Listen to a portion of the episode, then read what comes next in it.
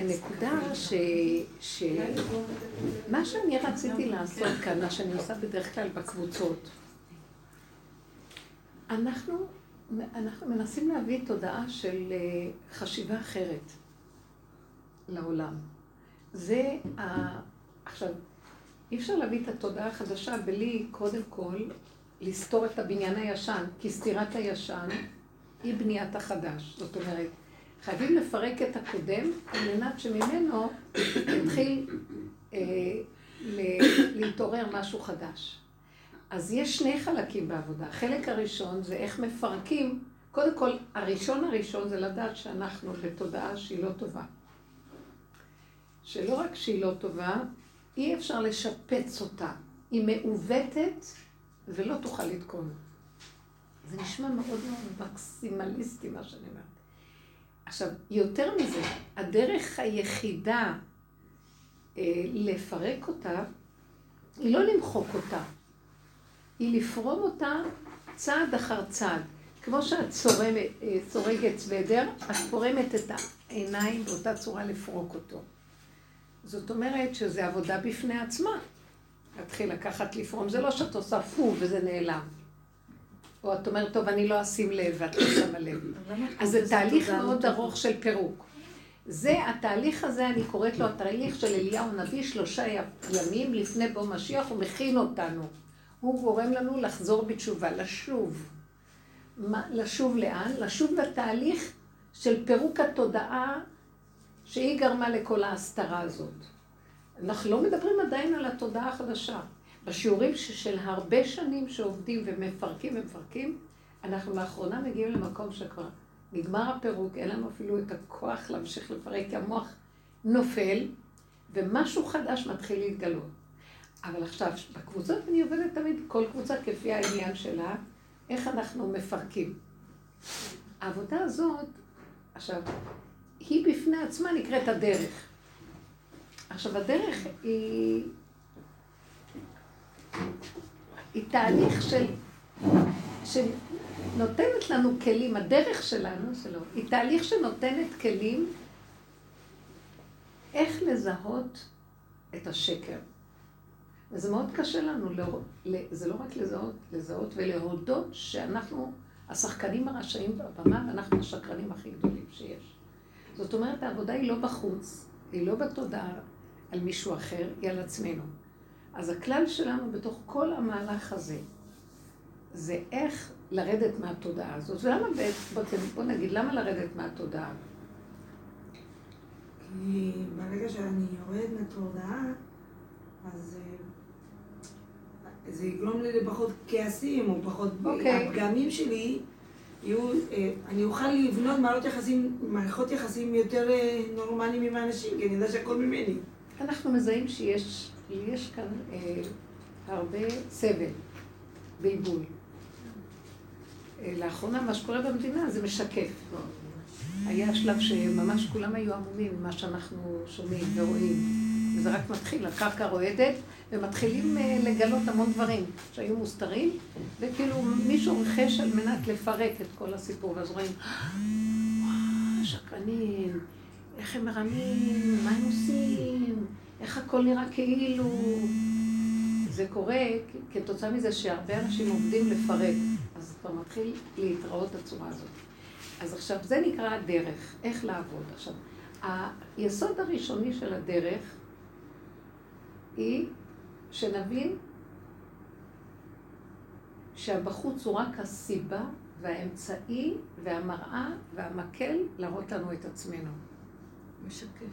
עצמנו זה גם דמיון אחד גדול. אנחנו מגובבים מכל מיני דמיונות. מי אנחנו, מה אנחנו, ממשובים שונים, מתרבויות. אחד שבא מתרבות כזאת, קצת העצמיות שלו מושפעת בצורה אחרת, וזה מושפע מזה. לך לך מבית אביך, ממולדתך, מבית אביך, אה, איך מארצך, מולדתך, בית אביך. חלקים שונים שמשפיעים על האדם. אל הארץ אשר אראך, אל התודעה החדשה, אשר דיבר לאברהם. לך לך. לך לתוך עצמך. זאת אומרת, עברת, אברהם העברי, הוא עבר מהלך של הכלליות, העולם, הסערה, ההחצנה, לך לך לתוך עצמך ותתחיל להתבונן שאתה חי בשקר גדול מאוד. אז הוא עבד להתבונן בכלל בעולם השכלי שהיה מסביבו, ועבודות הזרות השונות, ולאט לאט הוא התחיל לזהות שהוא מושתת על בסיס של תרבות של שקר מאוד גדולה. איפה הוא מצא את האמת? בתוך תוכו. ברית בין הבתרים זה ההוכחה הכי גדולה שהייתה. הוא פשוט נכנס למצב של הפנמה אחר הפנמה אחר הפנמה אחר הפנמה, עד שלא נשאר לו שום בסיס ואחיזה מהעולם בחוץ. והנה תרדמה, אימה וחשיכה גדולה נופלת עליו. נחשך לו המוחין של העולם, נחשך לו התגובות של העולם, גירוי תגובה, רגש, שערות, והוא נכנס למצב של וויד, אין מוח, אין כלום. זה מצב נבואי. הנבואה נמצאת במקום, לא עוד קצת במדרגה ונהיה נביאים. פירוק כל המדרגות במדבר שממה של האדם, שמה בוקע מלמטה הכל. זה לא קול שבוקע מהמוח. עכשיו, אני תמיד אוהבת לציין, כי אני יודעת שזה מה שהשם שם לי במחשבה, תוכנית עבודה. אנחנו, בואו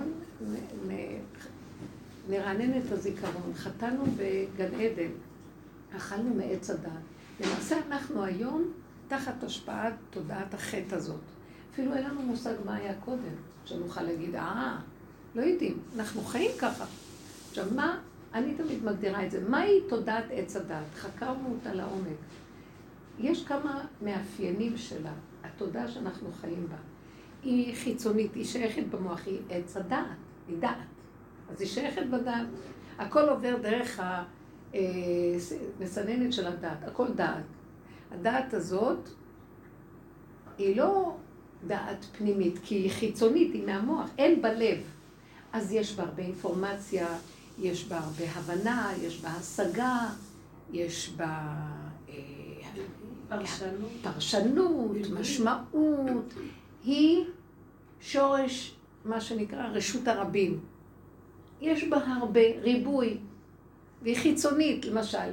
היא רואה שיש עולם, היא רואה אנשים, היא רואה את המציאות מבחוץ. היא לא רואה את עצמה. לראות את עצמה, זאת אומרת לקחת את הדעת, והדעת בדרך כלל משקיפה פה, לקחת אותה ולעשות זום אין וידעת היום, והשבות אל לבביך, השבה אל הלב. בתודעת עץ הדת אין השבה אל הלב. יש מה שנקרא לב, דמיונות של לב, רגש. אדם חושב יש לו לב. ובאמת, באמת, זה פלא פלאים, ואנחנו דיברנו על זה קודם. דוגמאות שנתתי, האימא חושבת שיש לה לב לילד שלה. בחקירה הפנימית שחקרנו והתבוננו, אני ראיתי את עצמי, והאימהות כולם אמרו לי. האימהות היא בתודעת הטבע שלנו גנובה לחלוטין. היא לא עושה שום דבר בשביל הילד שלה. היא עושה את זה בשביל עצמה. והיא חושבת שהיא עושה את זה בשביל הילד. ברור. כי באמת, אם השם לא היה נותן לה איזה כוח של קשר לילד, היא לא הייתה מטפלת בו. היא לא הייתה בכלל יכולה להזניח אותו. כי באמת היא אנוכית ואין לה אליו כלום. אז השם טבע מין כוח כזה, אז היא חושבת שזה שלה.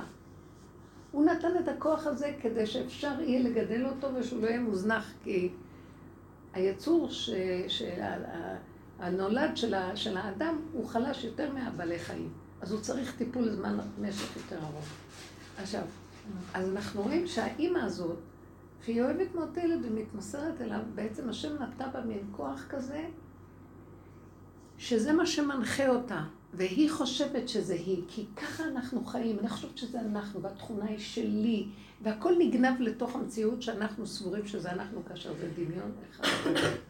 הכל אנחנו מופעלים, וכלום לא שלנו. אז ברור שיש תכונות טובות שהטבע שם לנו, ויש תכונות שהן נגנבות מהדמיון שלנו על הדבר. למשל, השם שם את התכונה של האמא יהיה מסירות, והאמא חושבת שזה היא.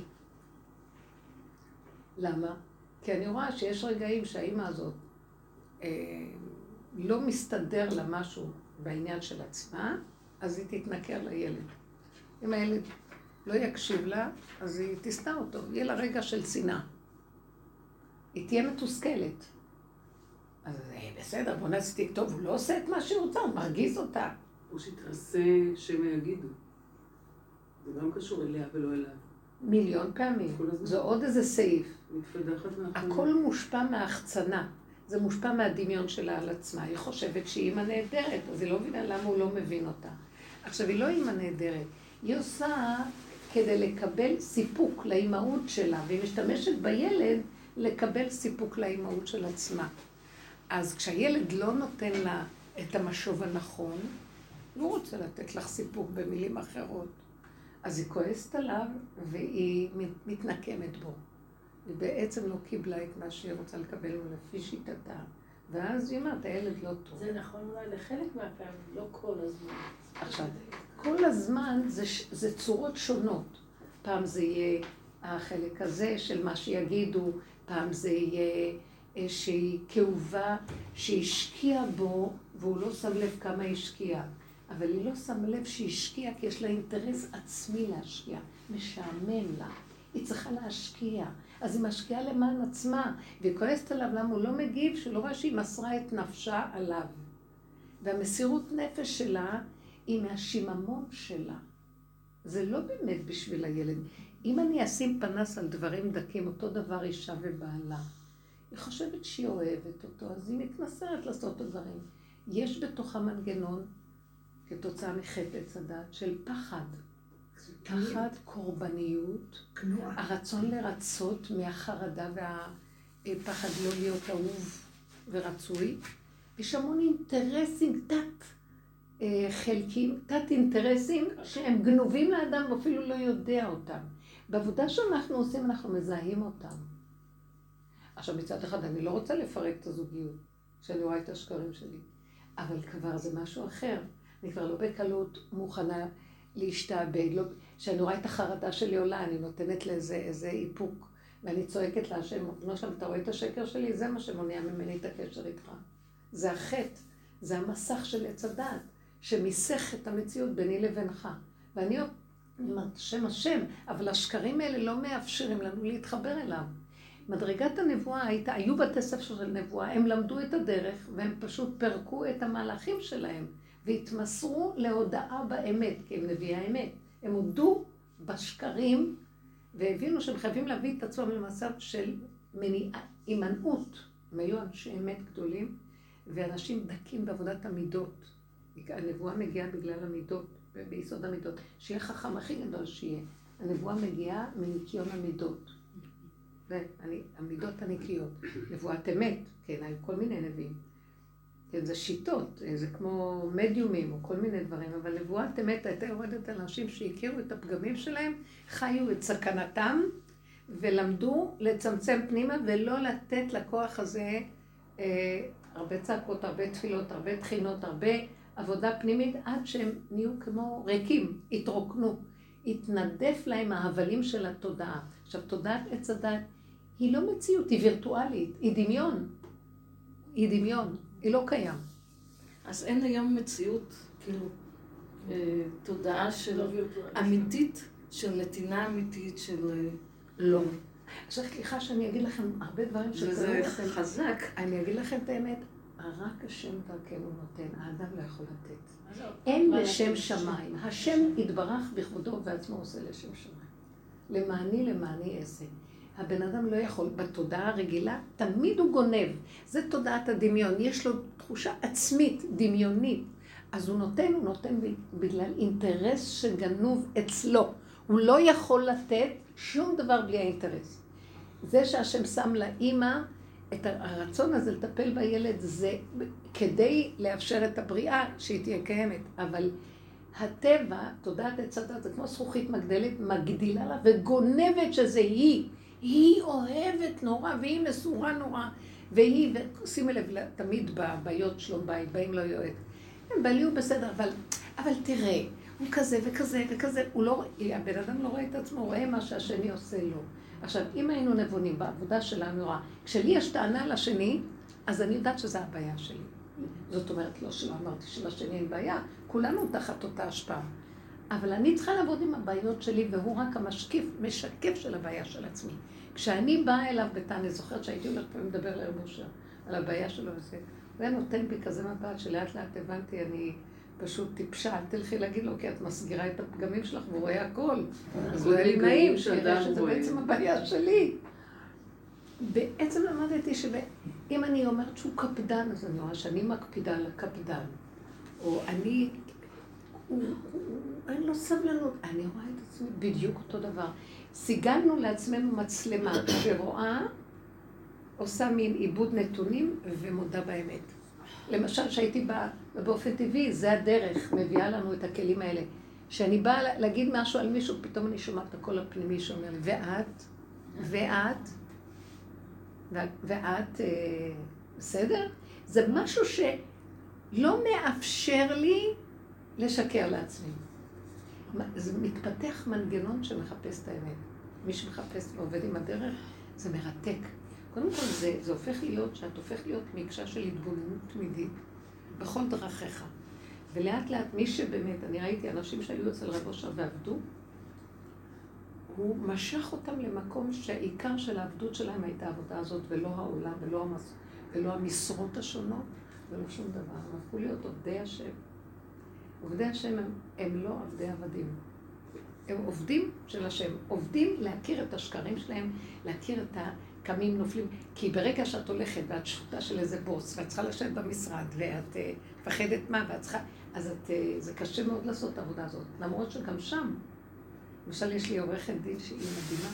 יש לי כמה, באות אליי המון עורכות דין, מעניין, שהן מאוד נהנות מהדרך, כי יש בה יסוד של האמת.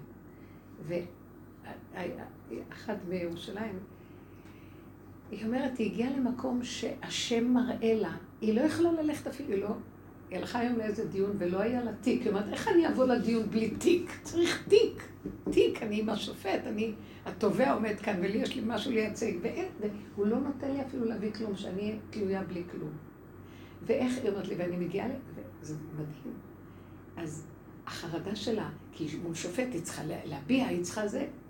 אז דיברנו לפני כן, ואז אמרתי, מה, מה אני אעשה? אני, אני לא מצליחה להציג תיק. הם רוצים שהיא תיתן, אה, אותה אחת שמייצגת אותה, ייפוי כוח להוציא את התיק, והיא נסעה לה ואיננה, והיא צריכה לייצג אותה, ואין לה תיק. ואז אמרתי לה, תקשיבי, את לא רואה שהשם מראה לך שאת רק תלויה ועומדת בו. עכשיו, כל החרדה שיש לך זה כי זה מנגנון, ואת צריכה לייצג, ואת צריכה לראות כמו כולם, נכון? קחי איזה תיק סתם שיש באיזה מקום, שיהיה לפנייך איזה תיק, לא אף אחד לא איזה מי תיק? היא כבר שקר ועד הסוף. תיק שרק חשיב איזה חשיבות, בא, שמה תיק. ואמרתי לה, ואת יודעת משהו? אל תדברי, תני להם לסדר את הכול. כאילו, ברגע שאת מתחילה להתקיף, זה לא טוב. תקשיבי ותראי שמשהו, דיברנו ביחד, וזה כל כך... שמשהו מנהל את העניין. אם הוא אמר לך בלי תיק, אז משהו מנהל פה את העסק. זה לא את צריכה לעשות. אבל יש איזה זוויות שפותחים לך פתח, את תיכנסי. אמרת לי אחרי הדיון שהיה ממש מעניין, זה שתובע, כל הזמן צעק וצעק וצעק והתקיף. והיא, והיא לא נוטה. פה מילה, שם מילה, כי היא יודעת את המקרה, אבל לא היה לה מסמכים, לא היה לה... אז היא לא, היא כמעט ולא דיברה כלום. עכשיו, הוא הסגיר את עצמו, כי הוא כל הזמן צעק, הוא כל הזמן התקיף. עד שהשופט אמר לו, תשתוק כבר. אז כבר התיק היה שלה. כאילו, היא אומרת, היא שתקה ונתנה לזה על המהלך, זה אמר, ואחר כך השופט דיבר איתו, ואחרי כמה זמן, אה, הוא שואל אותה, ומה יש לך להגיד? אז היא אמרה, שהשופט יראה, לפי מה שכאן נאמר שהוא יראה את ההתנהגות, ואז הוא יכריע. היא כאילו אמרה כמה מילים שהכל אמת, בלי שום נתון, בלי כלום. ואז השופט קם והכריע מה שהיא רצתה שיכריע, אמר לו, אז הוא קבע את הכל לטובת העניין שלה. ואז אמרה לי, ולא היה לי תיק, ולא, ולא דיברתי כמעט כלום. היא נתנה לו, לס... שישחקו הנערים לפנינו, ואמרתי לה, בורא עולם מראה לך איך הוא יכול לסדר לך את הכל בלי מאמץ, בלי עמל, בלי סדר טבעי ונורמלי. זה צועק וזה צועק, לפעמים צועקים אחד על השני. ואת בצד, ובסוף אה, אני לא זוכרת אפילו את הפרטים ש... ש... אבל כשאמרתי לה בהתחלה, אין לך תיק, אז תיכנסי בלי תיק, ותעשי את עצמך כאילו הכל בסדר. אבל בזה שהיא בעצם אה, נתנה כבוד אה, יתר לשופט, החליט שהשופט יחליט לפי זה, אז היא בעצם אה, ליטפה את האגו שלו, אז הוא בעצם נתן כבר לדעתה. לא, לא. אני רוצה להגיד לך... לפי הסיפור, אני לא יודעת. לפי הסיפור זה נשמע ככה. אני רוצה להגיד לכם משהו. היא הרבה שנים בדרך. כשאנחנו עובדים בדרך, העבודה שלנו היא ללכת עם הפשלות, ללכת עם האין אונים, ללכת, אנחנו דפוקים. לא, סליחה, איזה עורך דין יבוא בלי תיק, או... אנחנו... עם העין. בדיוק, ללכת עם העין. עכשיו, השופט זה בורא עולם. זה לא השופט. לב רוזנים ומלכים ביד השם, שופטים ורוזנים. אה, אז, אז היא כאילו אמרה ש, שאתה שואל אותי מה אני אומר, אבל לפי איך שאתה רואה את התגובות כאן, אז זה בן אדם שהרג את השני בלי, בלי מילה, אין לא, כלום. לא, זה תלוי בעמדה הנפשית איך היא אומרת את זה, מאיזה מקום היא אומרת את זה. היא יכולה לבוא ממקום של ליטוף האגו, ואז זה חנופה, ואז זה כן לא, להיות לא, בעץ הדת. לא, יש לה משהו, יש לה ישרות מסוימת, שהיא אמרה שהשופט ישפוט לפי הנתונים שכאן מדברים. אבל איפה העניין של השתדלות? אז זה בדיוק המקום שאנחנו ירדנו בטבע, יש לנו המון השתדלות. כי יש כן ויש לא, וצריך כל הזמן להשתדל ליישר ולברר מה ביניהם. ובאמת, באמת, בתודעה האמיתית, כשאנחנו מורידים את כוח ההשתדלות הזאת של הטבע, יש מי שעושה הכל ולא צריך לעשות כלום. אם אני נותן לו את המקום. אז כל מה שאני צריך לעשות זה רק לפרק את מה שמפריע לו להתגלות. שזה החרדה שלי, זה הפחד שלי, זה המאוימות שלי. עכשיו היא עומדת פה והתובע השני מולה, ואז היא צריכה לענות לו, ואז היא צריכה להתווכח איתו, ואז היא צריכה לדחוס עליו, ואז... ואת כל זה היא לא עשתה. ואז הוא צועק ושואל אותה, ואז היא שותקת. ונותנת לו עוד מקום, אז הוא התחיל להסתבך עם עצמו. הוא פשוט הסתבך עם הדיבור של עצמו. והיא אומרת, וכל מי ששמע רעש, הוא פשוט לא מדבר לעניין כבר. אה, לכן התגובה שלה הייתה שהשופט ישפוט ויראה. איזה, איזה, מה, מה הוא כאן מציג. כן. זה היה מאוד יפה, כי אה, ההשתדלות היא לא להשתדל בנתונים החיצוניים. ההשתדלות היא להכיר את עצמנו ולפחד מעצמנו. שמה? שאני אכנס לוויכוח הזה, שהוא יעשה ככה ואני אדלק עליו, הוא יענה לי ואני אענה לו, והיא מאבדת את הנקודה. אז היא פחדה מהמקום הזה של הרצון להיות צודקת, כי זו כל העבודה שלהם, והחזיקה את הנקודה, ואז הוא התחיל להסתבך עם הנקודה של עצמו. מת השם הייתה זאת. היא נתנה, והיא דיברה עם השם, אמר לו, השם, רק אתה יכול להיכנס, אני כאן בלתי. אני יכולה גם להמציא דברים, אבל כאילו, היא קיבלה מין, כל הדיבור שאמרנו, תרפי ותלכי עם הנתון שיש לך, ותמסרי אליו, תוך כדי זה שהאור מדבר, והשופט עם זה והכל, היא קשורה עם השם. יש לה איזה, יש לה חוש של אמת, היא, היא מאוד צדיקה, היא רוצה לעזור לנשים, היא מייצגת נשים. בתביעות שלהם. אז היא רוצה לעזור, היא בדרך כלל מגיעות אליה כל המסכנות וכל מיני כאלה, אז היא, יש לה תפקיד יפה לעזור למסכנים. אז השם יצא. הנקודה היא שמה שהיא אומרת לי, הדרך הזאת מביאה אותי למקום של חוסר אונים. אני עומדת, אין שכל של טבע פה. אני לא באה עם הגדלות, החשיבות, ואני יודעת. וכל פעם שאני הולכת ככה, אני חוטפת פליקים. הוא מחזיר אותי לנקודה, כמו שאמרו כאן בדוגמאות. עכשיו, כל זה נוצר כתוצאה שהבן אדם מתבונן הרבה בעצמו. אז הרבה אנחנו בשיעורים היינו מפרקים את ה... כן, בנות אומרות לי, תעזרי לי לפרק את הנקודה. ההוא ענה לי, ואני התנפלתי עליו, ואני ראיתי את עצמי שאני ככה, אז איפה הנקודה שלי? ואז אנחנו רואים את התוואים ביסודם. החרדות, הכעסים, השנאה שיש לנו, אה, הקנאה, הנקמה, הנטירה, כל המידות בתוך האדם זה מה שמפריע לנו להיות קשורים עם האמת. אני לא מחפשת את השם. זה מצוין שיש דוגמאות, כי דרך זה אנחנו יכולים ללמוד. אז תגידו אתם דוגמאות. זה נותן את ה... תביאו דוגמאות. כן, הבנות היו באות ואומרות דוגמאות. זהו. אז יש לי את העניין של הדוגמאות, זה... כאילו, אני לא מתביישת לדבר על דוגמאות, כי ככה לומדים. בדיוק, אין מה להתבייש. כן. אז אני... אני... אמ, מה ש... קודם כל לפני הדוגמה, אני, אני עשיתי כמה פעמים את העבודה. כאילו, יצא לי כמה פעמים, ובאמת אני מגיעה לפגם. מה זאת אומרת עשית את העבודה? תסבירי. אמ, אני אתן דוגמה. זה הדוגמה. אה, אה, אחת הבנות שלי, אמ, היא מאוד נוטה להשוות. אני נוטה להשוות. מה היא רוצה? היא נוטה להשוות. אם את לא אה. כזאת, את כן כזאת, את כזאת, כל היום. ואז כשאני נמצאת בבריאות הנפש, שאני נראית, שאני לא נמצאת, שאני לא בפגם שלי, אני מצליחה להכיל אותה. מה זה הפגם שלך? הפגם שלי שגם אני כנראה אה, משווה את עצמי לאחרים. עכשיו, כשהיא אומרת לי את זה, אז, אה, אז אה, זה מדליק לי משהו. זה מדליק לי משהו, כי אני לא... מה, תדגימו? לא- אז אני אגיד לך. אני. אז אני... מה שקורה, אני מבינה שמה שהיא, אומרת, שכאילו היא משווה אותי לאחרים, זה, זה נמצא אצלי. אבל המוח שלי מספר לי, איך היא יכולה לדבר אליי ככה? זה לא מכובד. תשימי לו במקום, שימי לה גבול. היא לא יכולה לדבר בצורה כזאת אלייך. אז מה היא בת 19? ואז אני עונה. מתוך, אה, מתוך כאילו דחף, לענות, כאילו. אה? אבל אה? באמת באמת, אני באמת באמת אחרי שאני עושה, כאילו מבינה, זה מדליק לי את המקום הזה, שאני גם מרגישה לפעמים שאני פחות או יותר מול סוגי האנשים. של החברה. מבינה אותי? חכי. אבל לא, מכיוון לא, ש... חכי, חכי שנייה. את נתת דוגמה. תרשו לי באמצע הדוגמה להפריע לכם כן. ולהגדיר דברים, כי רק ככה נוכל כן. ללמוד.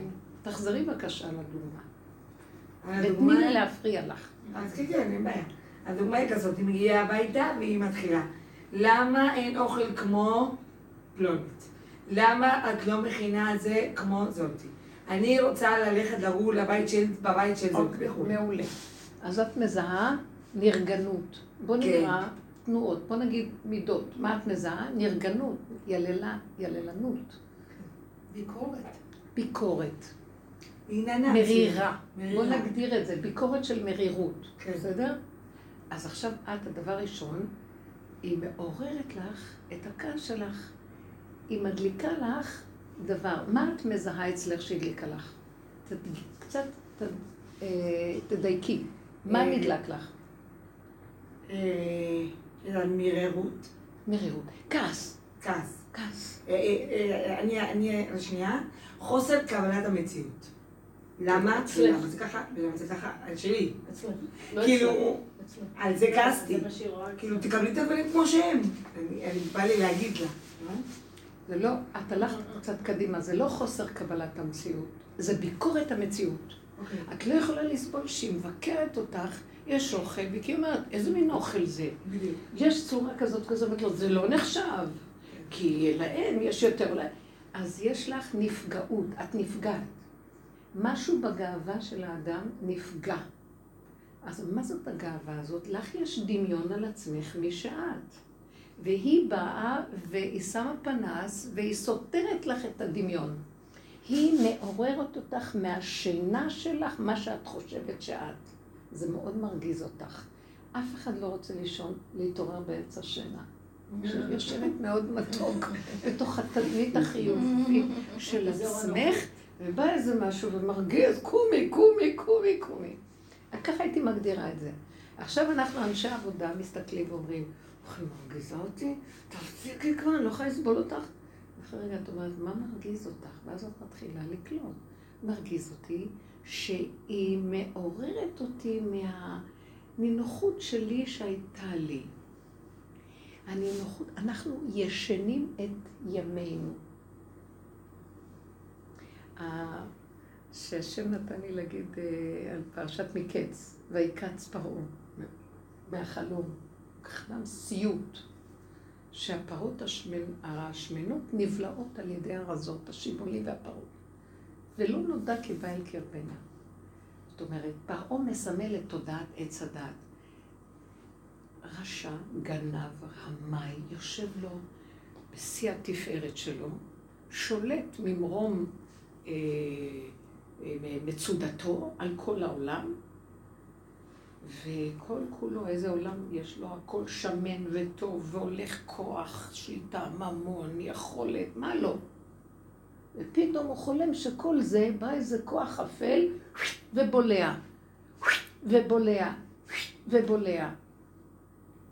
השם נתן לי באמת לראות את הנקודה. בסוף כל התהליך של ה... שאנחנו מפרקים ומפרקים, הכל הדמיון שלנו, יבוא איזה כוח שנראה חושך, קטנות, משהו הכי דבילי, ויבלע לנו את כל הדמיון הגדול שלנו. בואו ניקח, זה הבת שלך, היא בת 19. יכול להיות ילד בן שלוש שיטריף את דעתך, טיפש, שלא נברא כמוהו, ואת תאבדי את העשתונות מולו. את לא מבינה. יכול להיות אדם בכלל שאומר איזה מילה, עכשיו, אותו, היא אומרת לי, אותו אחד, התובע שהיה שם, אדם מבוגר, עורך דין, צועק ומקשקש ואומר, ומרוב דיבורים, היא נתנה לו לדבר, אז הוא התחיל לסתור את עצמו, וכולם שומעים אותו. והוא אומר דבר ומהפך דבר ואומר, והוא מייצג איזה אדם שהוא הקרימינל הכי גדול, והוא בא לזכותו, וכולם, והוא שואל אותו מה הנתונים, אז הוא אומר, לא, הוא עשה ככה, לא, הוא גנב, לא, הוא היה בבית סוהר, לא, המשטרה תצא, לא. והוא מספר את הכל, אז מה היא תגיד? עכשיו, שימו לב, היא אמרה, אם אני הייתי, וברגע אחד יכולתי להגיד, רמאי שכמות, את יודעת מה הולך שם? היא אומרת, את זה לא נתתי להם. עכשיו, זאת העבודה. זה לוקח זמן. שאני בעצמי לא מאמינה לעצמי יותר, כי אני מתחילה לזהות מי זה שמגיב בתוכי ככה. מגיב בתוכי הילד הקטן הטיפש ואני אותו דבר. כי אם טיפש כזה מנסה לעורר אותי ברמה כזאת, מה עוד נשאר לי בחיים? אז למה שאני אטפל בו, שאני אטפל קודם בעצמי? ואנחנו רצים לחנך את הילדים, לכעוס על אלה, לרוץ לצד... אל, השם אומר, אל תסדרו כלום, רק תראו את עצמכם, אני מיד נכנס ומסדר הכל, כי ברגע שאתם מגיבים אני לא יכול להיכנס, כי המסך, התגובות שלכם גורמות מיסוך, ואני לא נכנס שם. אז אין לכם ישועה, אז אולי פעם תצליחו, פעם לא, לפי uh, המזל, רולטה. ובאמת, אם אתם רוצים שאני אתגלה בעולמכם, מודה ועוזב ירוחם, תודו בתוככם, ביני לביניכם אני נמצא כל רגע, זה אני מסובב את הסיבה שעכשיו את נמצאת פה. אז את בשקט שהוא צועק, תצעקי, תגידי, אבא, תחזיק אותי. אני הולכת לפוצץ אותו, ואני יודעת שאני אפוצץ, בעצם אני לא יכולה לסבול, זה הגאווה שלי לא נותנת לשמוע את השטויות שלו. אבל מה אכפת לך? תתני לו, כי גם אני יכולה לעשות את אותו דבר ולהיכנס לתסבוכת של שטות, בשביל נצחנות. אז אה, ברגע שאת רואה, את אומרת, אה, וואי, תראי איך היא מעוררת אותי. היא בעצם מעוררת אותי מהתרדמת של הדמיון שלי, שאני חושבת שהכל אצלי מושלם. יכול להיות שבאמת האוכל של השנייה יותר טוב ממני. נו, אז בוא נודה עכשיו בינינו לפני עצמנו. יכול להיות שהאוכל, אבל זה מרגיז אותי נורא. כאילו, אז שתאכל את מה שיש. זה לא זה. את לא עכשיו מחפשת תוצאה שבסוף היא תאכל, ויגידו שהאוכל בסדר. את מחפשת להכיר את עצמך. אנחנו לא רוצים להיות צודקים בדרך הזאת, אנחנו מחפשים את האמת. כי אנחנו רוצים קרבת בורא, וקרבת בורא זה רק חותם של אמת. צדק משמיים, שם יש מלאכיות. רוצים כל הזמן להיות כמו מלאכים, מאוימים שמישהו יגיד לנו משהו. כי, כי למה? מה זה מאיים עליך? שמה? שאני לא אהיה צודק, ואז יופי, יצאתי והצדק בידי, אבל בורא עולם ממני והלאה. וזה חוזר חלילה, המנגנון פעם למעלה, פעם למטה. זה תודעת עץ הדעת. היא, איך אמר קהלת, מעוות לא יוכל לתקון. פעם ככה, פעם ככה, עת כזאת ועת כזאת, ועת כזאת ועת כזאת. הוא חכם, חכם הרזים, חקר הכל והתבונן והסתכל, והיה לו סבלנות לראות את כל המהלכים וראה שהכל גלגל חוזר בעולם בסוף. אמר חבר'ה, אני אומר לכם, מסקנה, שב בשקט, תאכל את לחמך, תהיה שמח. לך, תהנה, השם, מה אתה רוצה לכבוש עליו? מה אתה רוצה? מה, מה, מה אתה רוצה לעשות פה? הכל דמיון אחד גדול פה. כאן אסור לך לפעול. רק שנייה, אני, אוקיי. התרחבתי. עכשיו שימו לב מה קורה פה. אני רוצה רגע עוד פעם להגיד, שימו לב מה קורה פה. אז היא אומרת לי, טוב, אז מה עכשיו היא צריכה לעשות? שמתם לב, רגע, רגע, רגע. ואז מישהי אמרה לי, אפרת אמרה לי שהרבנית ביקשה שאני אגיד אה, דברים מעשיים, זאת אומרת, אה, כלי עבודה. גם. אתם לא מבינות. אני הולכת להשתגע. אין כלי. אין כלי, הכל וירטואלי פה, אז דומה בדומה. מספיק שאני מדברת ורק מגדירה את השקרים, זה הדבר הכי, הכלים הכי גדולים שיש. כאשר העיקרון הוא, רק תסתכלי בעצמך. והוא ייתן לך את השכל המיוחד לראות את, הפגם שלך, כמו שאת אמרת. מה זאת אומרת לראות? תראי איך את מאוימת ממה שהיא אומרת. נורא ואיום, ממה את מאוימת? שהאוכל הוא שאני לא בסדר. אני לא בסדר, האוכל שלי לא בסדר. בוא נראה אם, אם היינו מגיבים, עכשיו, את רוצה תוצאות, אז בוא נלך על. אחרי שאת רואה את כל זה, ואת מיומנת בעבודה, מה אכפת לך להגיד לה, אה, כן? יכול להיות, אז תלכי לאכול אצל השכנה.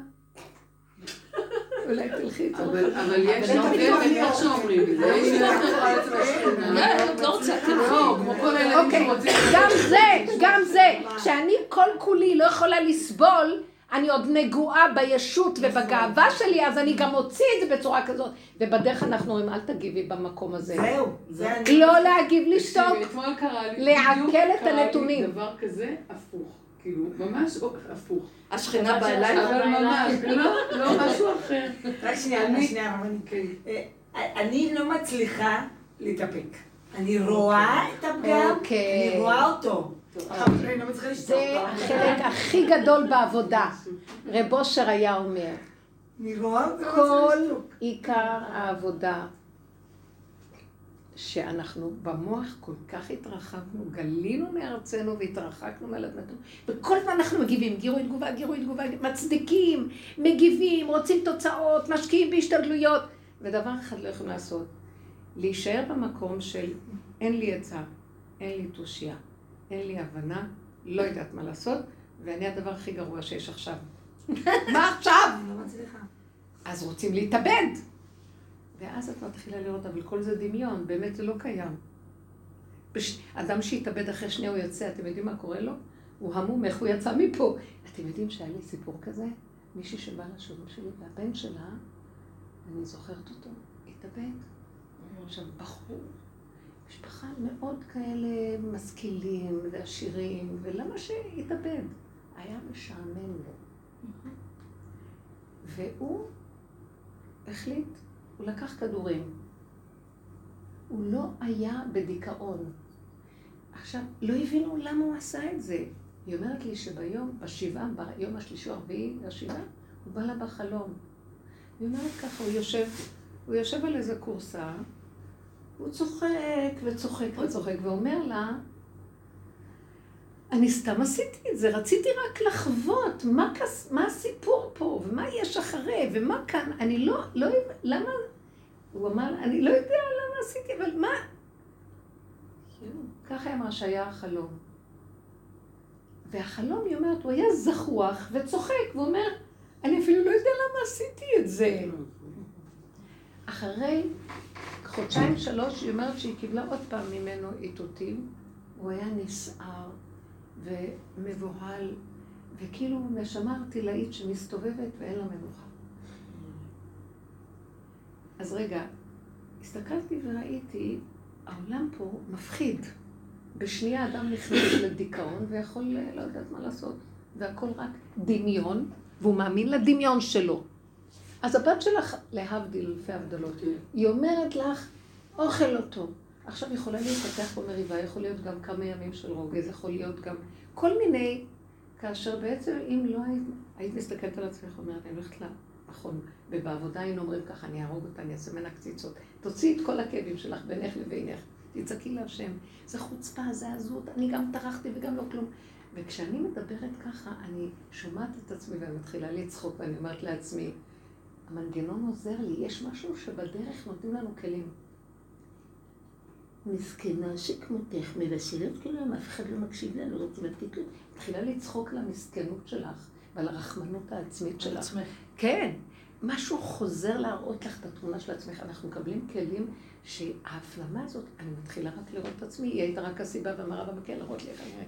כעסנית, מסכנה, מתבכיינת, אף אחד לא מעריך אותי, כי אני עושה בשבילהם, ומה בסוף יש לי מהם? גברת, אל תעשי בשביל אף אחד, תעשי בשבילך. תהני ממה שאת מכינה.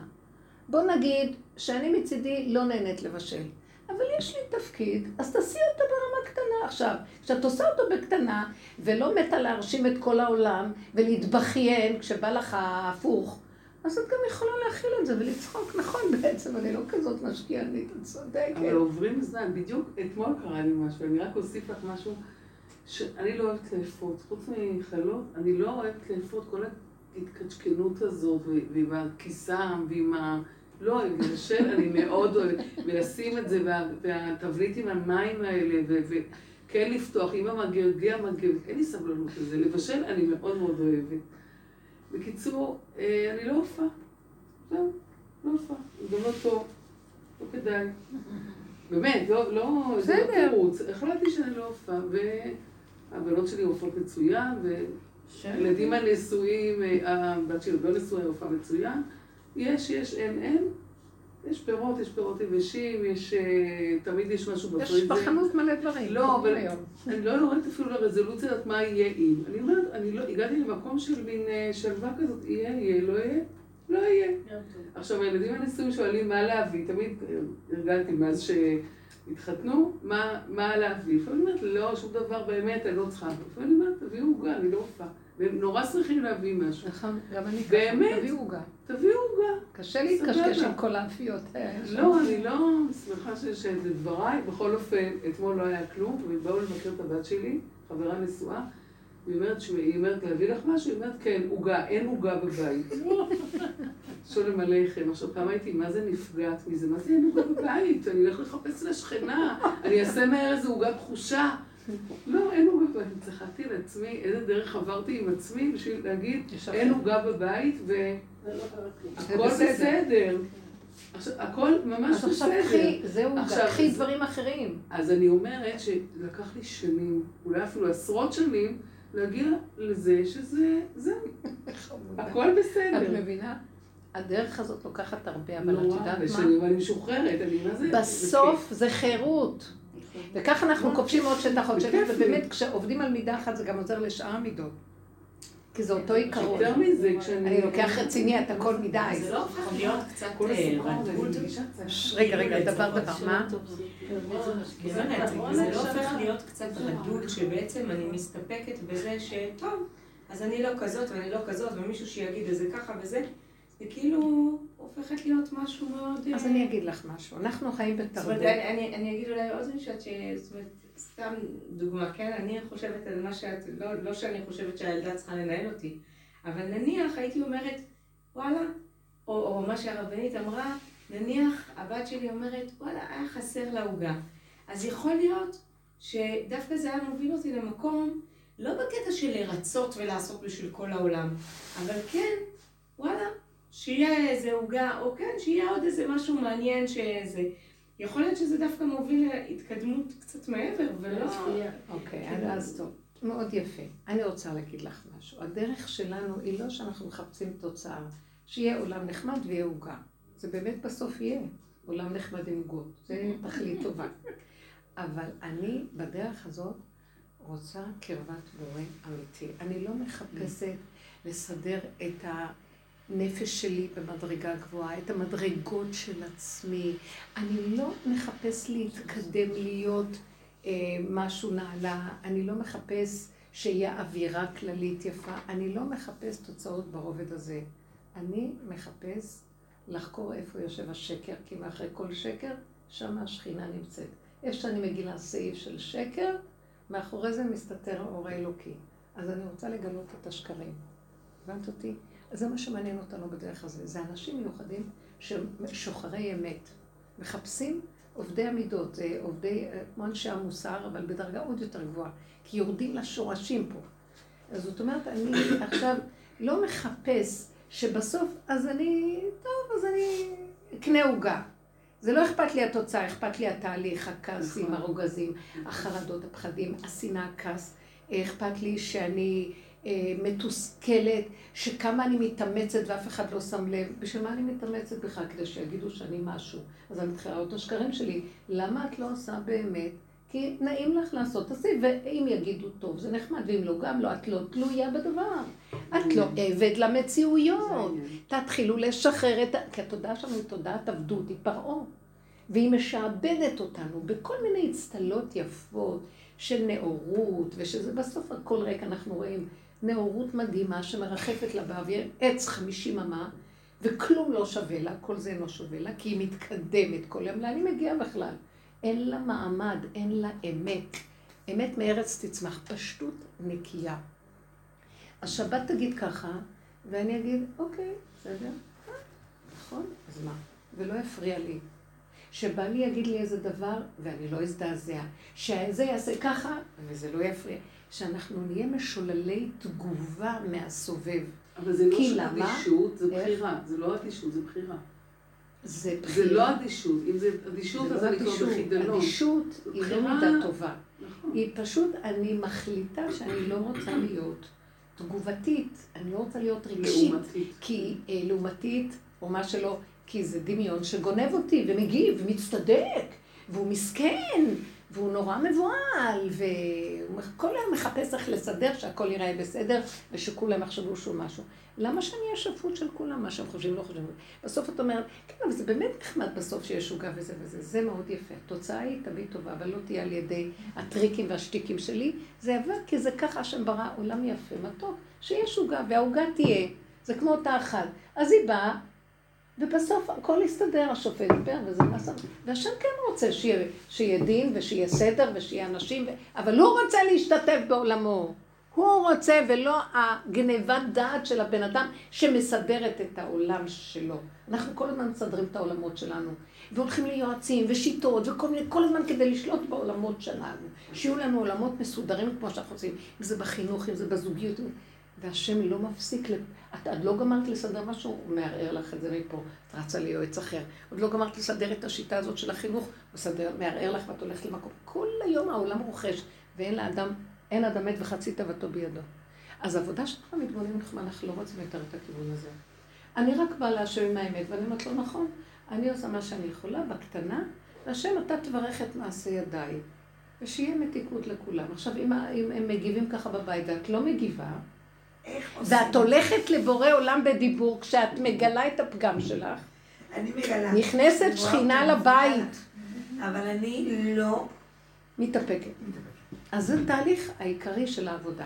ורב אושר היה אומר, איפוק אחד שווה אלף צומות. וואו. בצדקות אנחנו הולכים לצום ולהתגלגל בשלג והכל אומר, איפוק אחד, לא לענות, לא להגיד. כי הבן אדם נשחט, הוא נותן את הקורבן הכי גבוה עכשיו, שתיקה. כאשר הוא רוצה להגיד, והוא חושב שהוא צודק. דום להשם וידחול לנו. ממש. וכאילו ואם היא הייתה אומרת לבת שלה, אז מה דעתך את לעשות עוגה? תעשי את העוגה, קחי את המזכורת. לא אכפת לי מה היא תגיד לה. היא יכולה להגיד לה הכל. אנחנו לא בפתרון. אני רוצה שתחפש את עצמה. לא רוצה פתרון. כי פתרון ילך, פתרון יבוא. נכון. אני רוצה את עצמי. את אחיי אני מבקש. את עצמי בשקרים שלה, שמכוסה ומוסתרת.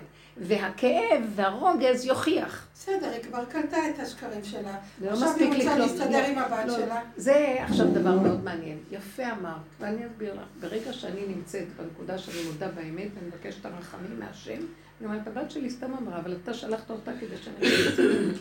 משהו באופן סגולי קורה בצד השני, אחרי קצת זמן. היא מתחילה לשמוע את השטויות שהיא מדברת. זאת אומרת, את הנרגנות, והניג'ס, כל הזמן. כי היא שתקה. היא מתחילה לקלוט את עצמה, והיא שותקת, והיא אומרת, אימא, בעצם זה לא נכון. כמה פעמים ראינו את זה? אין לנו סבלנות בחינוך תודעת, עץ הדת אין לו סבלנות. הוא מגיע, גירוי תגובה, גירוי תגובה. אם היינו יודעים להפנים ולשתות, פשוט לא לענות. היה מתגלה משהו שמסדר, זה מה שאמרה לי עורכת דין. שתיקי, היא אומרת. היא אמרה לעצמה. כן. שפעם אחת... אה, ברוך השם, השם העיר לי, ובאמת הצלחתי להתאפק. ילדה, יש לי עוד בת, ש... שהלכה אה, לאיזה שיעור תורה, אני יודעת מה. אז אמרתי לה, תקשיבי, עדיף לי, כאילו, שתהיה לך בטריה, שאני אדע כאילו מה לעשות, וזה, זה ילדה שבחיים לא מתאינה את הטלפון, אני כבר יודעת את זה, כן? אבל אני תמיד מזכירה לתת אותי את הטלפון, לדעת מתי את באה, מתי לא באה. מתקשרת, לא זמין. לא זמין. כרגיל, לא זמין, לא זמין. אני אומרת לך, הרבנית, פעם ראשונה שאני שתקתי. התאפקתי, אמרתי, לא אני לא אכנס למקום הזה שלא מכבדת אותי, שאני כלום בשבילה, שמת לב, רגע, בואי תעצרי. מה את רואה? תודעת עץ הדת. בואו נגדיר את הדברים. אה, ישר מגיבה. כן. כאשר היא המרכז, מי זה היא? איזה וירטואל דמיון של אני. היא לא מתקשרת, אני לא אומרת, אני מפחדת מה קורה לה, כן. לא קורה לה, הכל הדמיון טוחן. מה קורה לה, לא קורה לה, מי היא בכלל? ומה, והיית דואגת לשכנה, לבת שלה? או לאיזה, אה, לא יודעת מה, שושו במקום אחר? ככה צריכה להרגיש הבת שלך. את אמרת לה. עכשיו, היא לא מגיבה, ואת כן בודקת. עכשיו תתחילי לבדוק את עצמך איך את נראית. העולם שלך, את מנהלת אותו. ואם לא ירימו יד או רגל כמו שאת רוצה, הלך על כולם. כן. והרודנות שלך קופצת. תתחילי להכיר איך אתן נראות. ואת תרדפי. ומרוב שאת אוהבת אותה, כי את כל כך דואגת לה, את גם יכולה להרוג אותה על זה שהיא לא הגיבה כמובן. ברור. אז תקשיבי. שהבן אדם יראה איך הוא נראה. אז זה דמיון האימהות. וברגע שאת רואה את כל זה, ואת אומרת, טוב, טוב. זאת אומרת לו, אבא לי, אתה דואג. זה מה שהוא רצה להראות לך. את מנהלת העולם, אני דואג לאנשים.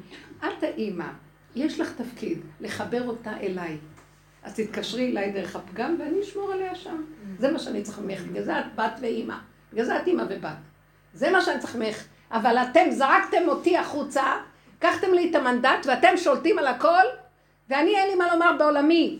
ואת זה הוא רוצה מאיתנו. תכירו את הפגם, השקרן, הרמאי, שיושב על הכיסא וכל העולם הרגו אותו, זה אחד מהקליפות הגדולות, את זה שהרגו עכשיו. אז... כן, כן, יהיה לנו כזה, אה, אני מרגישה לאחרונה, הקליפות נופלות ואין לי ממה לחיות. כי הכוחנות והישות נותנות מעמד לבן אדם, כל פעם הורגים איזה כזה כוחן אחד. זה לא הפוך? וזה בתוכנו, אז גם אנחנו נהפכים להיות. זה לא הפוך, אנחנו עושים את העבודה הפנימית, ואז יש להם כוח להצליח. ברור, אבל זה לא הפוך, זה אותו אחד. כשאני עושה את העבודה הפנימית, גם לי יש איזה סולימני אחד בתוכי. מה אתה חושבים, שלנו אין את הרשות שיושבת שם, רק בכמות קטנה אחרת? אנחנו עובדים בלוח הבקרה. בתוך האדם יש הכל בכל מכל כל. הכל יש בו. אז כשאנחנו עובדים על הנקודה הזאת, את מזהה ואת אומרת, אה, את חושבת שאת מנת, ואת אחראית. ואת מאוד אוהבת את הבת שלך, את רואה בעצם שלך עליה טרוניה וטענה וכעס על זה שהיא נעלמת לך. את רוצה אחיזה, שליטה, ואת קוראת לזה אימהות שדואגת. בעצם את מתה על השליטה של עצמך. יש לה הורה מלכות על ילדו. על מה אם לא אוכל העצים ואבנים? אם היינו רואים את עצמנו, היינו נבהלים. אנחנו כן אמצעי, אבל בואו ניתן להשם את המלכות. אני לא יכולה לתת לו את המלכות סתם, רק על ידי הכרת הפגם. לא יכול להיות פורים לפני כיפור. כיפורים זה יום הווידוי דברים. זה מצב של וידוי דברים. אצלי יום זה מילה מצב, ביום ההוא. במצב הזה את מתוודה את חטאותייך לפני השם. ואז תראו, אחרי זה יוצאים מכיפור, י"ג מידות הרחמים, ומה עשית? רק דיברת על השלילה שלך. ואור גדול מתגלה בעולם כי השם אוהב את האמת, ומודה ועוזב ירוחם. לכן רק תתבונני ותראי.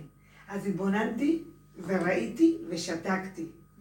ולא היה לי קל, הייתי בכאב, ואחר כך...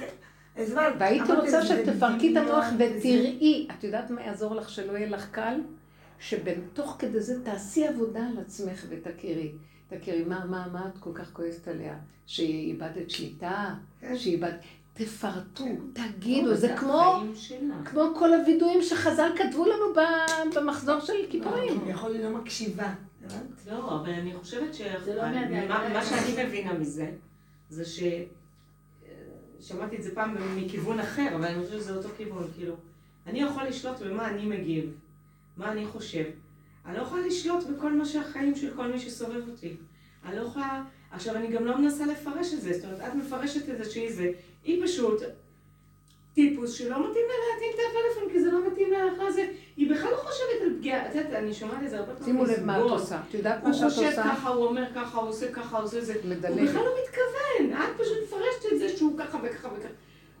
הוא חי את החיים שלו, והוא בכלל לא מבין מה את רוצה. אבל כן יש פה עניין ללמוד להתחשב. את לא מבינה כאן, יש כאן סוד שאני אומרת אותו. רצוננו לראות את מלכנו. אנחנו רוצים לחזור למעמד הר סיני. אז צריכים לעשות את העבודה של 49 ספירת העומר יום, עד הסוף. דרגה אחר דרגה, לפרק, לפרק, לפרק, עד שאת נשארת במלכות של המלכות. כלום. את לא, את לא עושה ככה, מה את עושה? את לוקחת את המוח של עץ הדעת. ועל ידי ההבנה שלך, את אומרת לה, אבל למה לך את כל העבודה הזאת? תביני שזה ככה, ותביני שזאת כך, ותביני שזה עובד כך, ותביני שזה עובד כך, וגמרנו. עכשיו רגע, בין ההבנה לבין האמת 500 שנה הבדל. אין לך השם, יש לך הבנה. תבינו, אנחנו כולנו בתודעת עץ הדת מלא הבנות. ספריות שלמות עם הבנות ופרשנויות, וזה מפרש בכו, וזה בכו, וזה באפשר... זה הכל אפשרויות. אין אמת. האמת, אבל מחפשים אותך, ואת לא נותנת את הסחורה. את לא מבינה מה אני מתכוונת? את ישר יש לך סדר והבנה, ויש לך פתרון, ויש לך זה. ואת לא יורדת לנבחי הפגם של עצמך. כי שם, בעין הסערה, יושבת הבת מלך, והשם רוצה שנרים את השכינה הזאת שיושבת שם. תכירי את הפגם ותודי. שם היא נמצאת והיא קמה. גאלת את נקודת האמת שלך. עכשיו, מה שאת אומרת, אני מאוד סופר כזאת. ישר יש לי, אני אביא אבות ההבנה. ישר אני אבין ואני אסדר ואני, יש לי הסבר לכל דבר. אבל כשזה מגיע לניסיון שלי באיזה נקודה שלי לא הולך, איפה הלכו כל ההבנות וההסברים? כי לך יש כרגע הבנה בעניין שלו, ואת אומרת לה, מה בקלות, מה, מה, יש לך רגע שאת נכנסת לפלונטר בעצמך, צריך לסדר את העניין שלה. וכל אחד במקום הזה, אני מדברת על הרגעים האלה. ההבנה היא מסתירה מאוד. ההבנה היא לאה. ונקודת ההתנסות ברגע של אה, אה, אונליין, מה שנקרא, בעת הניסיון עצמו, זה רחל. זה מאוד קשה ההתנסות. רחל לא החזיקה מעמד, היא לא יכלה להכיל. לאה יושבת עם רוחניות גבוהה, והשגה, והבנה, והיא לא באה במגע עם הקשר העצמי של עצמה, לכן היא לא הייתה יכולה להיות הזיווג האמיתי של יעקב. רחל ויעקב הם היו זיווג אמת. הם חיו את היסוד של האמת. היה להם חיבור ברגע הנכון לדבר עצמו. אנחנו לא מחוברים לדבר הנכון, אנחנו מרחפים ממנו. כי יש לנו הבנות והרבה שכל והרבה אפשרויות, ולא מגיעים לנגוע בנקודה, כי רגע שאת עומדת לנגוע בנקודה, הכאב כל כך גדול, את רואה, את לא יכולה להתאפק. את רואה את החיה שלך, את רואה את השנאה, את הכעס, את התסכול, את הרציחה. את החוסר אונים. ונוסף על הכל, בסוף, את החוסר אונים. מוטטו לך את כל מדרגות העליות בשמיים שיש לך, שאת סומכת עליהם, שיש לך על מה להבין ולסמוך. אין לנו על מה לסמוך. אין לנו. זה השעה, במקום הזה, זו השעה שהשם רוצה את הבני אדם שם, כדי שם להתגלות. הוא צריך את המקום הזה כדי להתגלות. הוא לא יתגלה על ההצלחות ועל ההבנות, על האפשרויות. הוא לא מתגלה שם. לא, איך? לא. הוא לא מתגלה, זה... הוא מתגלה... הצלחה היא שלי. רגע, מת... זה תמיד השם, אבל זה רמות גבוהות מאוד של רוח. ואילו מה שאנחנו עובדים זה הסוף. רצה, התאווה הקדוש ברוך הוא שתהיה לו דירה בתחתון. הוא רוצה שנעזור לו להתגלות פה. פה העולם הבא יהיה, לא בשמיים היא, ולא מעבר לים ולא בעץ רחוקה. הוא רוצה שנגשים אותו בעולם, שניתן לו מקום. המלכנו אותו, לאה ממליכה אותו בעולמות גבוהות, ואין סוף עולמות, ואורות אין סוף, גבוה, גבוה, מעל גבוה, גבוהים עליהם.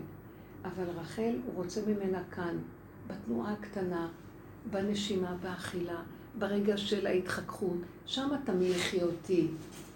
שם אני רוצה להתגלות, מבשרי אחזה אלוקה. זה מהלך אחר למעלה, וכל הגאולה של כל הדורות מחכה לזה.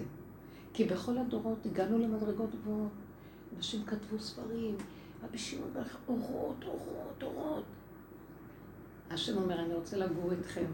עשו לי קיטון קטן שאני אגור איתכם. הגאולה, אומר הרמב"ם, עולם כמנהגו נהג, פשוט. יאכלו, ישתו, אבל לא ישנאו ולא יכעסו, ולא יישא גואל גוי חרב, וגר זאב עם כבש, באותה שכונה אף אחד לא יהרוג את אף אחד, והכל יסתדר ואין כלום, כי באמת הישות תיפול, ויתגלה שיש מי שמנהיג ומנהל את הכל. הנשימה שלך זהו. הנשימה שלו והנשימה שלו זה אותו כוח של מנשים. אז בזה הכל יתחבר. ויראו את זה. זה לא, היום לא רואים, היום את יודעת את זה, את אומרת את זה בהרצאות, אבל את לא חיה את זה. כי כל רגע משהו אחר מאיים עלייך. אז תעצרי את אותו איום ותגידי, אבא, זה מה שמפריד ביני לבינך. האיום הזה זה הדמיון שלי של האני, בכל מיני צורות. הילדה מאיימת, האיש מאיים, מה זה מאיים? עשיתי את זה, ואז היא חזרה הביתה, ואני כבר הייתי יותר רגועה. מה שלומך, אתה רוצה לעשות פתאום, באה גדולה, ותגידי, למה אין לך בטריה? מה נסגר איתך? כאילו היא כבר עשתה לי את העבודה. לא אמרתי כלום. את רואה, לא רבים שלוחים למקום. ואז היא באה אליי, אומרת לי, אמא, אני מצטערת. אני... אני מתנצלת, אמא. אני אומרת לכם, קחו תרגילים על איפוק. פעם ראשונה. שהיא מתנצלת? שימו כן, את הפנס... לא, אני מדברת על ההתנצלות, שהיא הבינה את המקום הזה. פעם ראשונה, אמא, אני נורא מתנצלת, את יודעת מה קרה? ככה וככה, היא סיפרה לי הכל.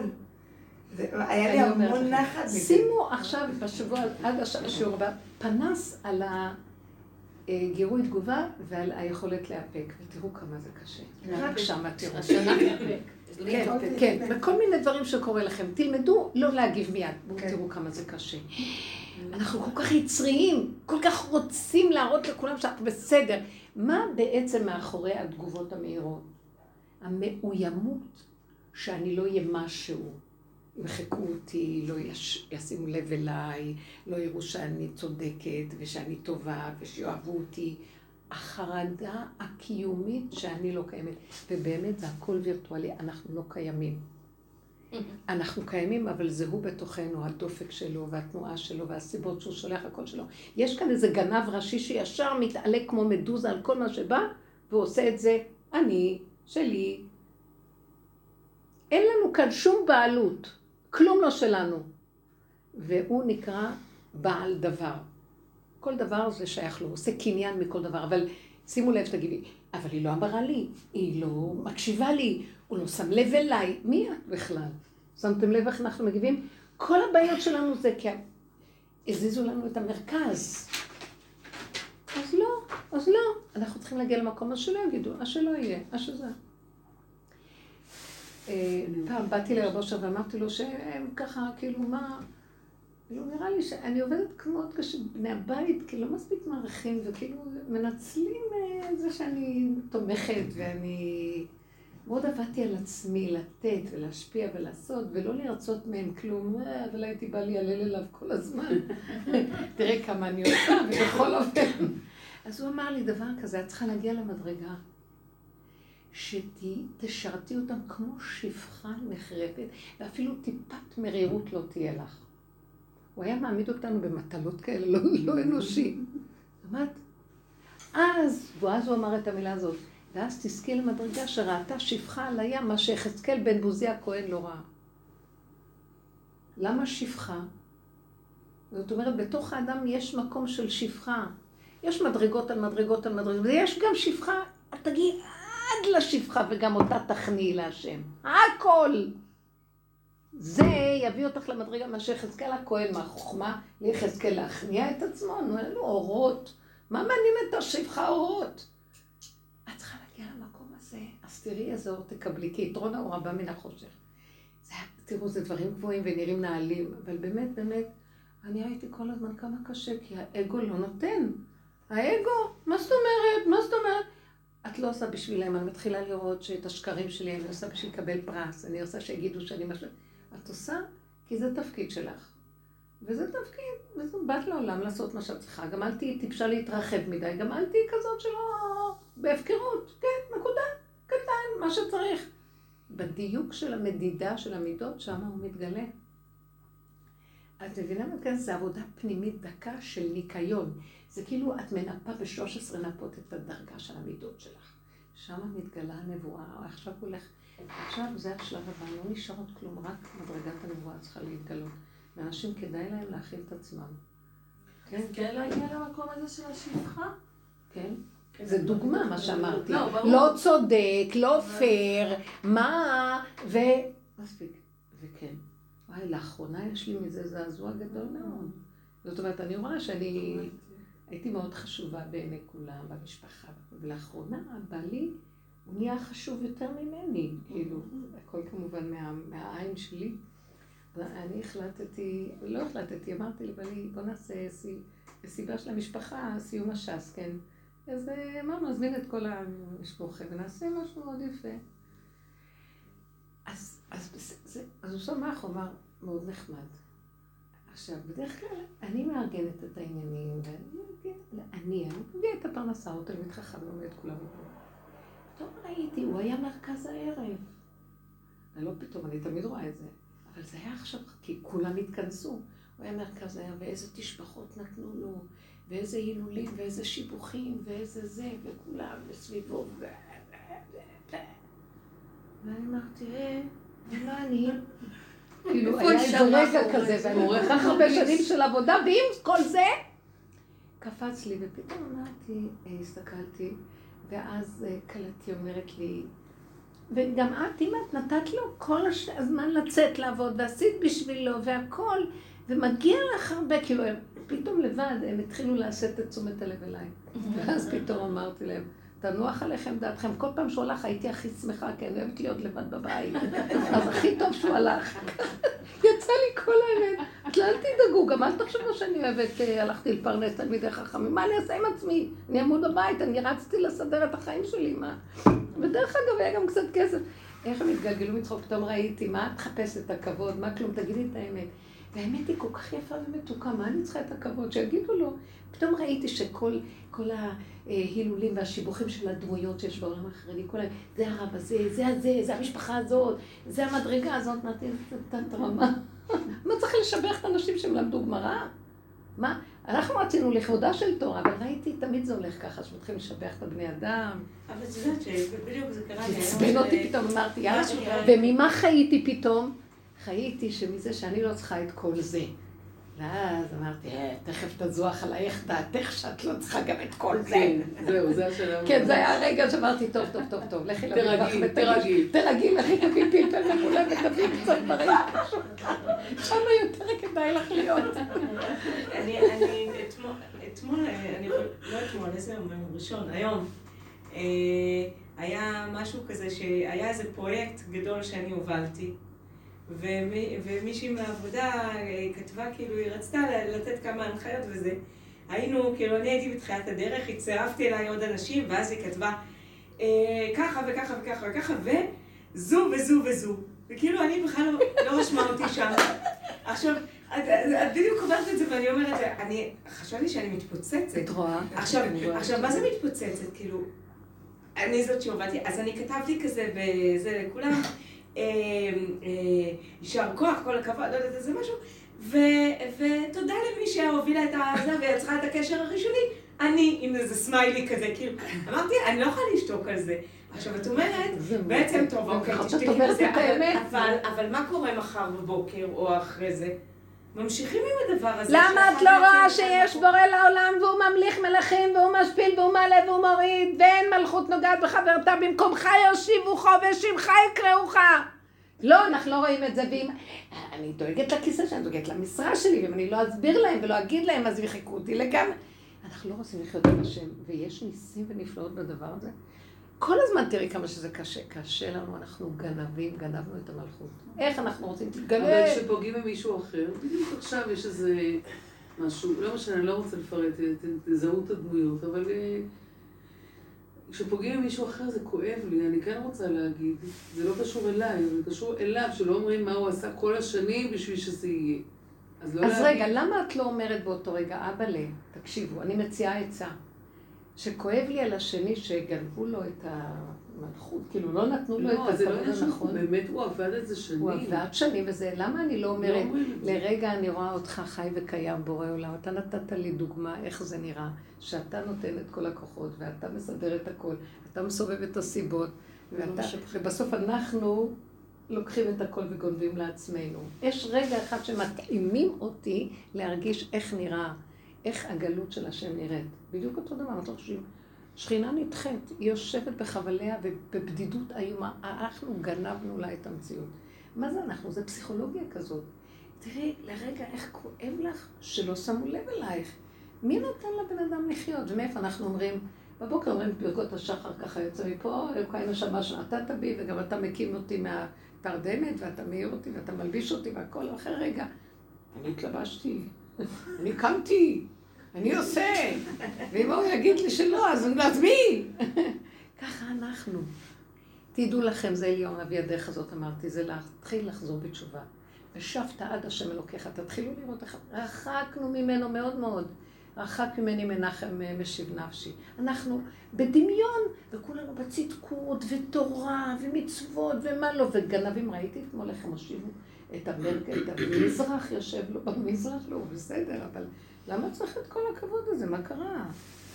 לא, לא בשבילו, בשביל מה? בשביל למישהו. אה? לא, אני עכשיו לא מדברת על מישהו, עליי, אני מדברת שכואב לי שלא נותנים... למה הוא חושב שמגיע לו? למה לא מגיע לו כלום? הוא צריך להגיד לו מגיע לי. אני, כואב לי שלא מודים בסיטואציה הזאת לאדם שטרח כל השנים. טוב, לא טוב שכואב לך. כאילו- כואב לך כי את עוד הולכת על הצדק והחיובי. כי את דיבור חיובי וצודק. אבל אנחנו מחפשים את האמת. מה האמת? תגידי. אז אם לא נתנו לו, כנראה שהשם שומר עליו מאוד, שהוא לא יגנוב לעצמו. כן, השם שומר על האנשים האלה. שימשיך להיות בצדק. אם הוא אדם טוב, גם עשה, גם חטף ביזיונות, גם לא קיבל שום אה, דבר טוב.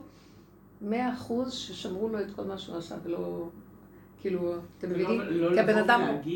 אדם אוכל בכל פה. יש אפשרות לתקן את זה. אני אגיד לכם. לא, אני לא מכירה את זה, אבל אני אומרת, אני... אני מציעה, בעבודה שלנו אנחנו לא נתנדב להגיד. אני אומרת לו, ריבונו שלנו, אה, תגלה. אתה חי וקיים מנהל כאן את הסיפור. אם לא נתת שזה יהיה דרכו, תשלח סיבה להראות לי. אבל זה עקבי שזה קורה ככה.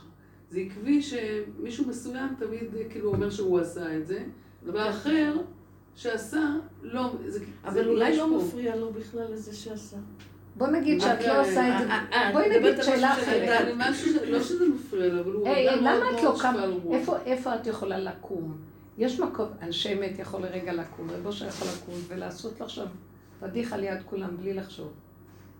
מה, לזה שהם לקח כן, את הזה? כן, למה? הרי השם מנהל את העולם. לא, כי הוא היה השם, השם מדבר ממנו.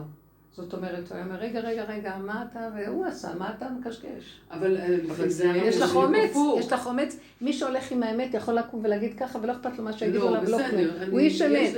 כמו אליהו הנביא, הוא היה בא אומר ומשאיר את כולם אה, ככה, תלויים כאילו, ובורח. כאילו, השם צריך להתגלות, אז זה יתגלה לבד, לא? אז זה ההתגלות, שיש לך איזה משהו בפנים שכואב לך, תבדקי. יש לך את האומץ ללכת להגיד לו? אה, כן. אז תגידי לו, אבל בלי לחשוב הרבה. כן, להגיד. תגידי לו, רגע, כן. יכול להיות. עכשיו, את יכולה להגיד את זה כלל. כאילו, באופן קבוע, כאילו זה קורה. זה כאילו, לא משנה, לא רוצה להרחיב. לא, לא, יש לי אבל שתי שאלות אחרות. בסדר, אז כאילו להגיד, אם זה אמיתי. אני עכשיו לא חיפשתי פתרון, אבל אני יכולה להגיד לך, אם מאוד מאוד כואב לך משהו, קודם כל, אני צריכה לחזור לעצמי. תמיד המשהו להגיד, מה כואב לך? מה? מה? אז אני ישר אראה שאני מאוד... אה, אני טיפוס של סדר וצדק. קצת סדר בעולם, הוא עשה, למה זה גונב לו את הזה? אז תתחילי להכיר את הטבע שלך, ואל תשמחי עליו כל כך. יודע, את רוצה סדר, אה? את רוצה צדק. אז תתחילי, תביני... אני חושבת שזה הסדר והצדק, זה בגלל שבאמת הוא אדם שכל השנים עושה משהו. את לא קולטת מה אני אומרת. שמת לב מה את עושה עכשיו? אני סליחה שאני ישר שולפת. לא הבנתי. אני יודעת מה את עושה. את מצדיקה את זה, את הלכת לאיבוד בדמויות. עזבי אותם, הם רק המקל והמראה להראות לך את עצמך. שמתם לב מה קורה פה? בתודעת עץ הדת, כל היום אנחנו מסדרים בחוץ את החיים. ולא, ושוכחים שאנחנו צריכים להכיר את עצמנו. עזבי, מישהו יבוא יסדר את זה בחוץ. תכירי בינתיים את תכונה, מה מרגיז אותך? הרצון שלי לעשות שליטה וסדר, אין מי שיעשה סדר בעולם חוץ ממך. את זאת שצריכה לעשות... למה רב אושר כן אמר את זה? כולם רעדו. אה, את רואה את ההבדל. רב אושר לא אמר את זה מטעם הטבע שלו. למה אני מציעה לך, תתבונני בטבע כל עד שחפרת והסתכלת וראית ונמחקת, יום אחד תלכי ותראי את הדבר הזה ותגידי לו, היי, היי, גנב. ולא יהיה לך לא אגו, ולא תכעסי עליו באמת, רק יצא דיבור כזה מאת השם שהוא יתעורר. תלכי אחרי זה. אחרי רגע לא תזכרי מי היה האיש ולמה את בכלל ככה, וזה לא סיפור אצלך. לא להיצמד לסיפור. בדיוק. ככה אנחנו בטבע מצדיקים, צריך להגיד לו, אז בואו נעשה משלחת. רגע, נעשה סדר, שכאן ידעו שככה וכאן. אנחנו עושים סדר בעולם. על זה אני אומרת לך, תתבוננו ואל תוותרו, תכירו את עצמכם. כשבן אדם מכיר את תוואיו, ואומר, איזה גנב אני, שיהיה הצדיק הכי צדיק. כולם, כתוב דרך אגב שאליהו הנביא יבוא להחזיר את הצדיקים בתשובה. כן. אה, אלה שכבר יושבים על החיובי, על הטוב, והם עושים סדר בעולם. יוסף הצדיק, השם יגיד לו, רגע, רגע, אני עכשיו רוצה לחזור לשלוט בעולמי. אתה היית שליט תקופה במקומי, עכשיו תרד, אני המלך, אני רוצה לחזור. לא, אולי עשיתי משהו לא בסדר, אבל אני כן שומר על הכל, אני הכל מסודר, ותראה ניירות, הכל, אולי תשאיר אותי, מה עשיתי לך? אתה מאה אחוז נהדר, היה לך תפקיד חשוב. היית צדיק, חשוב, העולם היה צריך את הצדיקים, את הכל. עכשיו אני רוצה אנשי אמת. אנשים הכי שפלים ופשוטים, שהעולם לא פרגן להם, לא כלום, והם למדו על בשרם שכנראה לא מחפשים אותם בהצלחות וביכולות. אה, המשביר המרכזי של העולם, השליט. אה, לא הולך כלום, אז בסוף הם נכנעים ואומרים, נכון, כי אנחנו לא מציאות, אז כך, אז זהו. הולכים להיות אמיתיים, פשוטים, זה מאוד יפה. שם השם מתגלה במלוא. אתם מבינים מה מדבר? אה, דוד המלך, הוא היה אוסף סביבו, כל החיפה הכי הסתובב סביבו, והפך אותם לאנשים של אמת, נביאים וגדולי עולם. שהוא אמר, עיניי בנאמני ארץ לשבת עמדי, אנשים פשוטים, תביאו לי את הפשוטים, שבאמת עברו הרבה סבל, ואמרו, טוב, אנחנו לא הולכים לסדר את העולם, השם מתגלה בעולמו ויסדר. אבל כשיש לו כלים כמותם, אז הוא מתגלה, כי יש לו על מי להתגלות, הוא צריך חמור. משיח צריך חמור כדי להתגלות. אז אתם מוכנים, רבו שהצג, אתם מוכנים להיות החמור של משיח? יש לי שתי שאלות. אחד, אם דבר, אה, כל הזמן אני ככה מערערת בזה, אם דבר חוזר על עצמו, כשאני תוך כדי עבודה, כמו שאת תיארת, אז סימן שהעבודה עוד לא נגמרה. כל הזמן היא, כן, העבודה היא... כי לפעמים אני אומרת, כבר הגעתי לזה, כבר קניתי את זה, למה זה חוזר? כי לא עבדתי על זה הסוף. אולי לא נגעת מספיק אה, בעומק של הדבר.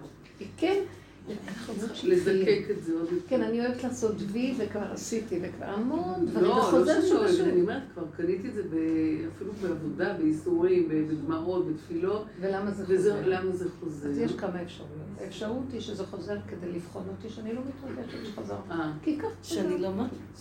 כי לא חייב... אותי לאותו מקום, לבדוק שאני לא אה, מתרגשת. דבר נוסף, רב אושר היה אומר, השלב הבא שהוא רוצה להראות לנו, שגם הדרך עם כל עבודה, ישר בטבע אנחנו רוצים תוצאה, נכון. אני כבר שולטת. בסוף אומר לך, לא, אין לך שליטה, גם אחרי כל עבוד, ככלות הכל. אחרי כל העבודות, דוד המלך לא האמין מה שהוא עשה בנושא של בת שבע, שבא נתן הנביא והוכיח אותו, ובסוף הוא קולט מה לי זה קרה, אז הוא אומר חטאתי נגדי תמיד. אני כנראה מציאות של תמיד, כל עוד אני בתוכנית הזאת, זה יכול לבוא. אז עכשיו מה רוצים ממני? שאני אשלים. שאני חמה, אני אקבל ואני אגיד לו, אבל זה שלך, לא שלי. ואז קורה לבן אדם משהו, הוא לא מתרגש מכלום. הוא מסכים, לא נורא. הוא לא עושה עניין מהמצב. ואז יש לזה קריסה. הוא צריך לעבור את המדרגה הזאת של... כאילו, נקודת השיא של השפל. בדיוק, שלא יהיה אכפת לו שאחרי כל כך הרבה עבודה הוא נשאר אותו דבר. ולא השתנה. אה, ואז הוא אומר, אז כי ככה אתה רוצה שאדם לא יגנוב בגאווה שעשיתי והגעתי, ומביא אותו לשפלות. אה, אה, משה רבנו אמר, ואנחנו מה? אחרי כל כך הרבה עבודות, אחרי כל כך הרבה עבודות, ובמדרגתו, במקום לדבר לסלע, הוא אומר, מה כן, תעשה לה. תגיד, אתה, אתה לא מבין מה אמרו לך בדבר כזה, ובגדולה הזאת, בקדושה הזאת? אז הוא הבין, כן. ברגע אחד שהבן אדם אין לו שליטה ואין לו כלום. אחרי כל העבודות, הוא מקבל גם את זה. הוא נהיה שפל מזה מאוד מאוד. אני רוצה להגיד, אני רוצה גם לי יש שאלה, בסדר? לא שאלתי. כן. אה, אפשר? אה, כן. לא, כן, כן, כן. אני כאילו מרגישה, אצלי זה קצת הפוך, ואיפה, איך אני מזהה מה נכון. אני מרגישה כל הזמן שפלה. אוי, תעזבי, תעזבי, זה לא נכון, את לא צודקת. כן, ותשתקי, ואני שותקת ושותקת. לא, אני לא מתפרצת. ולפעמים אני מרגיש, יש הרגשה, אוי, עשית את העבודה. את שתקת, אז איפה אני מזהה, איך אני מזהה, אוקיי, יופי, זה מה שאנחנו בדיוק אומרים. אה, מתוך כניעה וייאוש, כן. ומתי זה שתיקה מתוך אה, עבודה. אז רב אושר היה אומר שהגאווה והייאוש זה אותו קו משני הצדדים. פעם הלכתי למטפלת, היא אמרה לי שיש לי המון הגאווה, או לי או לבת שלי. כן, בדיוק. אני... הייאוש היא גאווה בעצם. יש מי שמתייאש. הפחד זה, זה הרבה גאווה, יש מי שפוחד, יש זה ישות, ישות, אבל זו ישות, במקום שתהיה מוחצנת וזה, היא בהפנמה ובחרדה, אבל היא נקמנית, והיא חושבת שלילה, והיא אוכלת את עצמה, זה, זה תכונות פנימיות, ואלה תכונות חיצוניות, ההוא מוציא הכל והוא מפנים הכל. מה זה חשוב לאיזה כיוון זה הולך? הישות חוגגת שם. זה ישות חיצונית, וזה, אז חושבים שזה יש לו אגו. וגם זה יש לו אגו, רק הוא מופנם והוא אוכל את עצמו. מה ההבדל? אם הוא אוכל את השני, הוא אוכל את עצמו. זה אותו דבר. אז איפה הדרך הנכונה? זה לא טוב וזה לא טוב. נכון. אז איפה הדרך הנכונה? אז ההכרה היא שכל אחד יכיר את ועדה את עצמך. עץ הדת מכסה, הוא לא רוצה שנכיר את עצמנו, וכל הישועה היא מההכרה הזאת והצעקה להשם. כשבמצרים הם צעקו להשם כי הם התחילו לזהות, אה, למה הם משועבדים בכלל? אה, כתוב, אני חושבת שזה פרשת שמות פסוק כ"ב, אני לא בטוחה, שויצעקו אה, בני ישראל אל השם מן העבודה כשבתה על שבתם אל האלוקים מן העבודה. אז פעמיים מופיע כאן עבודה.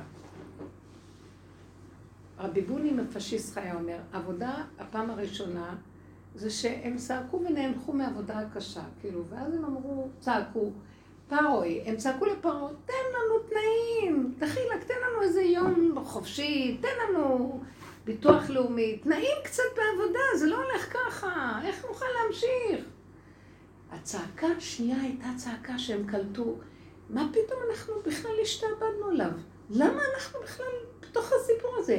מה קרה לנו שאנחנו שבויים ברמה הזאת? ואין השבוי מתיר עצמו. אבל הם הכירו עד כמה הם תקועים במערכת משוגעת, שלא גומרת לנגוס בהם. כי כל עבודתו הייתה, תכבד העבודה על האנשים ואל ישו בדברי שקר. רק לגרום שהבני אדם לא יסתכלו על עצמם וילמדו ויזהו מה קורה איתם. זה כל מטרתו של פרו, של כל השיטה של עץ הדת, שאנחנו לא נהיה ערניים למה שקורה. אז הוא סוחב אותנו למעלה, בעניינים, ובזה, ותהיו עסוקים, וכל, ה... וכל היום אנשים רבים עם ויכוחים, ואידיאולוגיות, ורעיונות, והשכלות. רק שלא יכירו בעצם מה קורה בתוכם. כי ברגע שהם יכירו, הם איך הם שבויים. אני מסתכלת על העולם פה, אנחנו שבויים במערכת נוראית, שהיא שובה את האזרחים, המדיניות המדינה שובה את אזרחיה. האזרחים הם עבדים של מושג שנקרא מדינה. וכמה אנשים שם שולטים ונהנים מהפירות האלה, והם שולטים בעולם. יש איזה עשר משפחות עשירות בעולם ששולטים בכל הממון של העולם. וכולם כביכול הביאו נאורות לעולם, והביאו כלכלה לעולם והכול, כולם נאנקים רק לגמור את החודש ורק להיות משועבדים לעבודות ולחרדה הקיומית ולכל הדמיונות שעוד מעט מגיעים לעוד מעט למשהו, למשהו.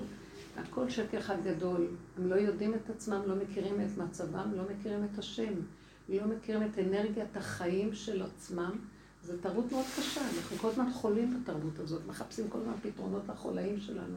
אז בעצם הגאולה במצרים, וזה מלמד אותנו גם, שהם הכירו שהם שבויים, ולא להטבת תנאים, אז, אז זה עלה. כי שבעה זה לא דיבור, שבעה זה הצעקה הזאת מהקרחת מתוככי הנשמה, ואז... הצעקה השנייה הייתה צעקה של הכרה, רגע, איך בכלל הגענו למצב הזה? פתאום הם קלטו שהם שבויים. אנחנו בעבודה שלנו צריכים להגיע למקום הזה, תתחילי להכיר. אני חושבת שאין לי גאווה בכלל. ואני יודעת לשתוק. לא, זו שתיקה רועמת, זו שתיקה של בריחה, זו שתיקה שמתה מפחד להגיב החוצה, אז מה אכפת לי אם זה יוצא לו כל הקישקבה והצעקות שלו בחוץ, וזה מפנים פנימה. זה וזה אותו דבר, זה נבלה וזה טרפה, כי זה הכל טבע ששולט באדם ואין לו קשר בורא.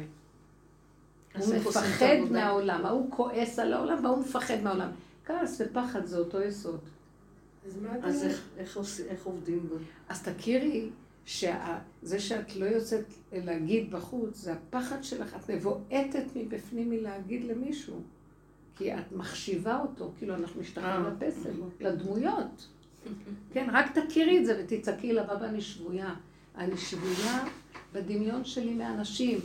כמה עבודה עשינו בהתבוננות הזאת, אני אגיד לכם את האמת, זה מביא חירות. זה מביא מקום שאת מתחילה לצחוק. את כאילו, את מגיעה למקום שמתחיל להתפרק לך דמיון, כי זה, והתבוננת על מקומו ואיננו, את שמה פנס עליו, הוא דמיון, החיה מקוננת בדמיון. זה לא אמת, ותראי, מתגלה איזה כוח שעוזר לך. אין אדם שיכול לשנות את התוואים שלו. הטבע לא משתנה, משתנה ההבלים והדמיון שסובב את הטבע. כל אחד נשאר בטבע. את תישארי טיפוס של שקט. אחד טיפוס יותר מוחצן, מה שנקרא שר הפנים, שר החוץ. אבל לא יהיה כל החרדות, לא יהיה כל הבהלות, או לא יהיה כל הכוס הזה בהחצנה. כל זה ייפול, ויישאר התכונה הקטנה, שהשם נתן תכונות לבני אדם, כמו חיות, כן, יש להם תכונות. אבל הן מאוזנות בתכונה שלהן. וככה זה צריך להיות, כי הוא מתגלה דרך התכונות. וזה אינו דומה לזה, וזה אינו דומה לזה, וזה גדלותו יתברך. אבל עץ הדעת זה כל ההבלים והדמיונות שסובב את הכל, ובייחוד בדור הזה, זה עץ הדעת הוא בשיאו, זה מחול שדים. כל אחד והדמיונות שלו, ואני לא יודעת, זה הגיע למקום שכבר השקר כל כך לא מזהים את השקר, וכולם עוד יושבים להם למעלה ועוד מצטדקים. זה שקר לא נורמלי מה שקורה פה במדינה, הכל שקר. זה יפה, זה אה? כאילו, זה יפה שאמרת שזה מתגלה בתכונות, אז בעצם באמת שהתודעה היא גדולה, עץ הדעת מגדיל את התכונות. אז כל רגע נראה לך אה, ענק עלייך, כי זה גדול, אבל בעצם השם מסתתר שם, בתכונה. כן, הוא מסדר את התכונה, ובקטן, ומה אכפת לך? בקטן תהיי, אז גם תראי אותו ותתני לו את המקום, אבל אם זה... אם זה המוח שהוא מתחיל להפחיד אותך ולתת לך מחשבות והרהורים. אז את לא יכולה לראות אותו בתכונה. אנחנו חייבים להתבונן ולראות כל שקר שם. אם תתני נקודת טיפוק, תתחילי, השם ייתן לך את השכל המיוחד. אני אומרת לכם, תקבלו שכל מיוחד, זה לא בא... זה ממש. בדרך שאדם רוצה ללך מוליכין אותו, נותנים לו את השכל המיוחד להתבונן. זו התשובה שאנחנו צריכים לקראת הסוף, צריכים לשוב, להסתכל בעצמנו, ואז לראות דברים שאנחנו יכולים להתיר את עצמנו ואת האסורים. עצם ההכרה והצעקה, כאדם במצוקה, מעצמו, לעצמו, התדמית שלו מתחילה להיחרב לו, הוא בשעה קשה, מתחיל להיחרב לו הדמיונות שלו על עצמו. ושם, אם הוא מקבל ומדבר עם השם, אבו היה אומר, תלכו לשדות לצעוד, תלכו ליערות, תצעקו, תשחררו, כי זו שעה קשה לעבוד בתוך הנפש. זה תיבה של נחשים ועקרבים. בסופו של דבר, את חוזרת, תתחיל להתרוקן. לא מפחדת, לא מפחדת. הוא אומר ככה, השם ככה, הוא עושה ככה. משהו מתגלה. יש מתיקות של שכינה. משהו נרגע. נרגע, בדיוק. יש מתיקות של חיות פנימית, שהאור הזה מאוד ממש משמח אותה. אנחנו רוצים את החיבור הזה. אין תכלית פה. מה אנחנו מחכים שישתנה משהו, ואז תהיה איזה מין גאולה. זה כאילו, אנחנו מחכים רגע על רגע שהקרקס יבוא לעיר ויסדר לנו את החיים. איזה, למה לחכות? הגאולה היא בתוכנו. תגלו את הנפש בהתבוננות, תגלו את המציאות שלנו מכל השקרים, דבר ראשון. אחר כך יכול לבוא, יכול לבוא אור גדול ותודעה חדשה שתביא חיות מדרגה אחרת.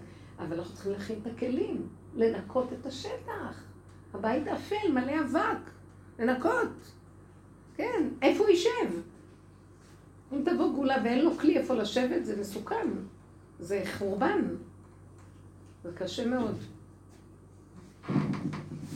לכן, הנה, דבר כזה קטן עם הבת שלך, זה עם הילד, זה כל מיני דברים קטנים, תביאו סיפורים, הסיפורים הכי הכי שאנחנו מנצחים. אני רוצה להגיד משהו קטן לגבי, כן. זה חידדת לי משהו לגבי הבת שלי.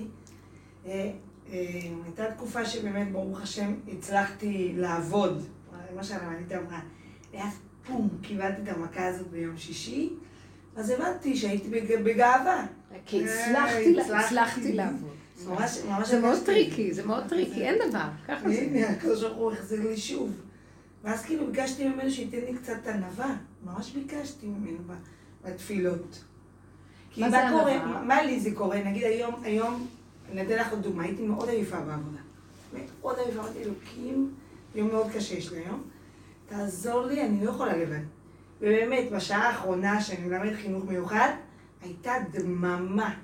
זה, זה נס, זה אחרי ריטלין של הילדים. דברו איתו, דברו איתו, תגידו. ואז אמרתי, בורא עולם, תודה בזה. מה קרה לי פתאום שאמרתי בורא עולם? לכי תשאלי את הסייעת איך השיר. את הצלחת. מה, השתקת את כל הילדים בשעה השביעית. זה יפה מאוד. ברחתי. זה השטן הכי גדול. אתם יודעים מי זה השטן הזה? הוא יושב על עץ גבוה ומשקיף. כן. כל הכוח הזה שמשקיף אצלכם, תפחדו ממנו. הוא משקיף איך היה, אין השקפה אלא לרעה. ציונים. אין השקפה אלא לרעה. אני ברחתי מהגיטה. רק בשביל לא לדבר, הלכתי והלכתי מהגיטה. אמרתי, זה רק מהשם, זה לא אני, זהו, בום, הלכתי. מדהימה. אתם לא מבינים, זה מה שהוא רוצה, שנתחיל להנמיך את השקר הזה. כי למה? אין לי אינטרס על השם ואין לי כלום, אין לי כוח לסבול את הכאבים. כי אני אחכה, הוא יערוב לי באיזו זווית, לחטיף לי את המכה. אה, דעו לכם, רבו היה אומר, הדרך הזאת מביאה אותנו ליראה, תפחדו ממנו, הוא קרוב, הוא יחטיף לכם, הוא כבר מחפש, הוא כבר, הוא רוצה להתגלות. אז אנחנו צריכים לפחד מהמכות, כן, כן. אני ראיתי את זה. אנחנו, בתרבות שלנו אין לנו פחד, כל אחד הולך עף על עצמו, מה שנקרא. מה אנחנו עפים? מי מגשים אותנו? מי מחיה אותנו? אתם לא רואים? כל כך הרבה סיפורים אנשים חולים, ופתאום מתים, ופתאום נעלמים, וצעירים וצעירות, ולא, לא יודעת מה, בשנייה שבן אדם מפה. מה, אנחנו לא מפחדים? כן לא, אני אומרת לו, אבא, הוא רוצה אותנו אליו. התמעטות וקטנות. את הדעת, יש סערה. מה? שאת מפילה את הדעת, זאת אומרת שאת מנסה כן. לעבוד עליה, את בסערה, כאילו מה שאני חווה, מין סערה כזאת בין, בין ה... כן. בין המקום הזה של... של הסדר והדעת כן, והכל כן. לבין המציאות הזאת טוב עבור. של איך שזה ככה, כן, נכון. ולפעול מהסיבות. מגיעים לאיך שזה ככה. יש מעבר כזה ש... שאת עוברת, כאילו, את חובה כזה... כמו רעידת אדמה. נכון, הוא רוצה שתקבלי, הנה, גם כל העבודות פתאום עוד פעם יוצא לנו איזו יציאה כזאת, שמה? כן, אז יצא, אז לא נורא, אנחנו לא יכולים אחרת, ואני אומרת לו, אבא לי, שלא מתרגשים בסוף מכלום, גם הרגשים נופלים ומקבלים את הכל. גולם, זה מדרגת הגולם כבר. ובמדרגת הגולם יש לו כוח להכיל את האור החדש. הגולם הוא לא מתפוצץ, יש לו... הישות מפוצצת, הרגל, הדמיון, אבל הגולם הוא ריק ויכול להכיל. וזה הכלי שהשם רוצה להביא אותנו למצב חמור, חמור של משיח. גולם, חומר פשוט. אוכלים, שותים, הולכים, באים, פחות מתרגשים מהדיבורים, פחות אה, מביעים דעות, פחות... אה, כל המלחמה שעשינו בנפש גם מתחילה להירגע. ושם יש גילוי, יש גילוי של כמו ילד קטן במלכות השם, מישהו מנהל אותו. ויש לה רגיעות לבן אדם, בטח בלב עליו ושלל לא יחזר, כאילו, הכל נעשה בשקט, ברגיעות, מישהו פועל דרכנו, זה מעמד אחר, אבל כשנופל כל הקליפה הזאת של עץ הדת, אבל יש חוויה כזאת של טוב ובוהו, כי נופל המוח, הסדר, השליטה, הכוח, ואז יש מין, אה, אין לך אחיזה. אה, דרך אגב, האור האלוקי מתגלה בטוב ובוהו. הוא לא מתגלה בסדר. כשיש סדר שזה עץ הדעת, של הווירטואל של הכאילו, אז אין השם, יש סדר, ונראה לנו שהסדר חיובי, זה, אבל זה לא השם. השם מתגלה בתוהו ובוהו. אמרתי כי אשכון בערפל, בערפול, אה, ומשה ניגש אל הערפל. המקום הזה של אין ידיעה. שם האלוקים. אין ידיעה, אין הבנה, אין השגה, אין כלום. זה, זה לא קל לבן אדם מהדעת לבוא לשם. לכן כל העבודה שלנו היא ההכנה לפרק את הדעת, לפרק את הסדר. לפרק, אז היא לא אמרה לך, אז לא היה טלפון פתוח, אז אין לך שליטה. אז כלום לא הולך, ואת מקבלת, ואת נכנעת, ונכנסת לקטנות, ומעבירה את זה להשם. הכוחות נופלים כבר, אין לך את המרדות הזאת של הישות. אז לאט לאט זה מביא אותך למקום שאת יכולה להכיל את הטוב ובואו. ואז האור האלוקי מתגלה משם. יש לך כוח להכיל את הבלבול, ואת לא מתבלבלת מהבלבול. ואת לא מתרסקת מהכעס והסערה. זה, זה הכנה מדהימה, כי אנשים לא יחזיקו מעמד. כשמגיע משהו, זה מאוד קשה, המהלך הזה של הסערה. ככה את לא, את לא מזדהה עם כלום. אין, אין רגש ואין תגובה. אז זה לא משפיע עלייך, כן? אנחנו מפחדים מהתגובות שבה, שהדבר הזה יכול להביא לנו. באמת, זה מגיע למקום שאת לא מתרגשת כבר. גם בראש יש לנו סדר, מה גורם וטמעה, ומדמיינים גם את טיפול למשל ב-CBT, מנטרל את המחשבות שלנו, מה יגור מה, וכבר יש לנו דמיונות מה יקרה בסוף. וכשאנחנו עוצרים את זה בהתחלה, אומרים, אין לנו שליטה על מה שקורה. אני חושבת שזה רפואה. ממש. לא, זה ממש רפואה. רפואה, רב אושר השתמש, זה ממנו כל השיטות האלה. לסגור את המוח, הוא היה אומר, סגרו את המוח. הוא פעם אמר למישהי. זה בעלי ככה ככה, אז הוא היה אומר תני לו גט במוח. תעבדי רק עם המוח, הכל זה רק במוח, זה רק נדמה לכם, הכל במוח. אל תתני ממשות, אל תתני כוח, הכל מסתדר. לנעול, לנעול. צריך חוזק הלב בשביל זה, לא להקשיב למחשבות.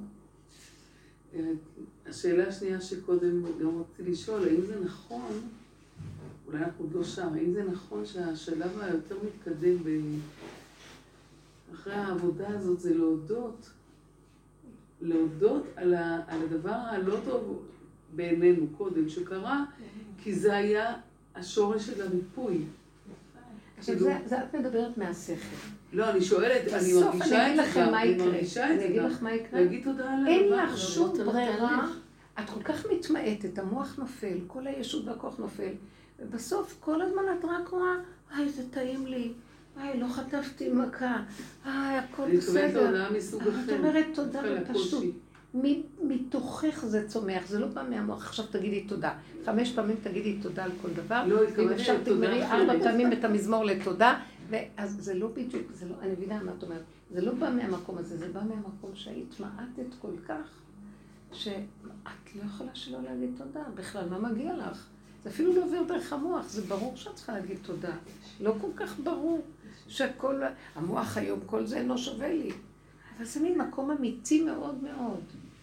זה מקום אמיתי שלא אומר לך תגידי תודה, היא בוקעת מעליה. אתם מבינים מה אני אומרת? אני מתכוונת למודה על הרעה כשם שלא תהיה, כן? אבל אפילו הרעה חלקית, כשם שמודה על הטובה, כאילו להגיד שכל מה שראינו בראייה רטרוספקטיבית, זה בעצם היה הדבר הנכון שהיה צריך לקרות בשביל שאני אגיע למקום הזה. אוקיי, זה בדיעבד את רואה מאחורה, אבל אני מדברת על כאן ועכשיו כל הזמן. על הפשטות. הפשטות הקיומית שכל דבר את אומרת, וואי, תודה. בכלל, בכלל שאני עוד נושמת ואני, ולא כואב לי ולא חטפתי ואני זה והכל תודה. זה יפה, זה אמיתי, זה ילד קטן שחי את הרגע ואין לו חוץ מהרגע הזה כלום, הוא מתפעל מכל מה שהוא רואה ושמח לו. זה הכרת הטוב הזאת. כן, כן. כן. זה חיים, לכן אני חי. זה חושב על מה שלא. לכן אני אומרת שכל הדרך הזאת מטרתה להפיל את התודעה שהיא מייסרת פה את הבני אדם. התודעה הזאת גומרת על הבני אדם. אנשים חולים ורצים וטיפולים וכל מיני שיטות וכל מיני, ובמוח משננים שיטות. זה שטות. הכל צריך לבוא מאליו, בלי עמל, בלי מאמץ ובלי יגיעה. בלי להפעיל את המוח. המוח מאוד מייגע. אצל המוח פרעה השיטה שלו תכבד העבודה על האנשים. עמל, יגיעה, מאמץ, אה, לפומצר האגרא, גם ביהדות, הכל הולך, זה לעומת זה, אני לא יכולה לעשות. אני אומרת לו, בעולם אני כבר לא יכולה. אם אני רואה שכמה אני צריכה לטרוח לכבוד שבת, הייתי אומרת, אבל אני השבת. אני בן אדם שנושם, והשבת זה מושג. אני לא מוכנה להשתעבד למושג. אני רוצה שכאן יהיה לי מנוחה ורגיעות. גם בהכנה של שבת שיהיה לי גדר של מנוחה. אין לי כוח למהלך של הסערה. אז אני רואה שדרכי משהו פועל ועושה. וכשאני רואה שיש איזה לחץ או מצוקה, ידעתי שמשהו מפריע עוד פעם. תעצרי. המון תרגילים, אנחנו עובדים כל הזמן על המקום של כל פעם, מעט מעט אגרשנו את פניך, אבל כל הזמן להתבונן שיש איזה צער, הפרעה, כעס, משהו שמזיז אותך מהסדר הטבעי, הנינוח, שמה קוראים לך להתבונן ולהכיר את עצמך, להכיר את התוואים. כן, צריכים ללכת. להכיר את התוואים, להכיר את עצמנו. מאוד כדאי שתשימו לב, ובדרך שאדם רוצה ללך, מוליכים אותו. יעזרו לכם לראות, יעצרו אתכם, יביאו אתכם למקום של למה לא הולך לי? וכשאת אומרת, מה זה לא, יפה, מאוד יפה, מה זה דילגו עליי? עכשיו, אז אני לא, הנקודה שאנחנו רוצים ללכת להגיד להם, אתם דילגתם, אמרת, לא, לא, לא, תראי איך את נראית. את חייבת לידע את כולם שדילגו עלייך, ואת צריכה לקבל מעמד מחדש, שידעו שאת משהו. מה את צריכה שידעו שאת משהו? את יודעת שעשית עבודה טובה. משמיים רואים מה עשית. מה את צריכה שכולם ידעו? אז תתחילי לראות איך אנחנו מכורים פה. אז למה אנחנו צריכים את זה כל כך? אני רואה שרוב האנשים צריכים את זה. מילה טובה מהבוס, מילה טובה. זה לא רק זה, ממש. מה זה מילה טובה? בסיכום שנה, כותב לי, את לא יזמת מספיק פרויקטים. עכשיו, מי לא יזם? אני יזמתי, אבל היא זאתי שלקחה את זה ואמרה שזה היא. מגיע לכם, אתם משועבדים וזה כבר פעם שנייה שזה קורה, זה יתפוצץ. וואי, אני מרחמת. כן, גם כלות כולן מורות, ואני מרחמת על המערכת הזאת. זה לא רק מורות, יש הרבה מנהלות שיש את הדמות הסמכותית שהיא המנהלת, והיא קובעת לך, נכון שהוא קובע, אבל... עובדי השם, רק אנחנו רוצים להיות עבדים של השם. למה? מה כבר מרוויחים מהם כל כך? השם יכול לתת לך פרנסה בכיוון אחר גם. את יכולה לעשות בצורה שאת לא תהיי שפוטה של מערכת שלמה. את מוכשרת, יש לך כישורים, תמצאי משהו לעשות. למה הם שולטים בנו כל כך? לא, כי הם אוהבים את זה, כי הם רוצים שליטה, כוח. נתנו להם, את נתת להם את הכוח. אמרת, תשלטו עליי, רק תנו לי כסף. אנחנו מכרנו את עצמנו בנזיד כי מישהי. אחרת נמצאת באותו מקום. היא רוצה שמישהו למעלה יראה את מה שהיא עשתה. מישהו למעלה, לא הקדוש ברוך הוא, הבוס שנמצא שם למה? למעלה. לא רוצה, לא רוצה שיראו. מה אכפת לך לעשות לשמה, ליהנות מהילדים, לעשות תוכניות?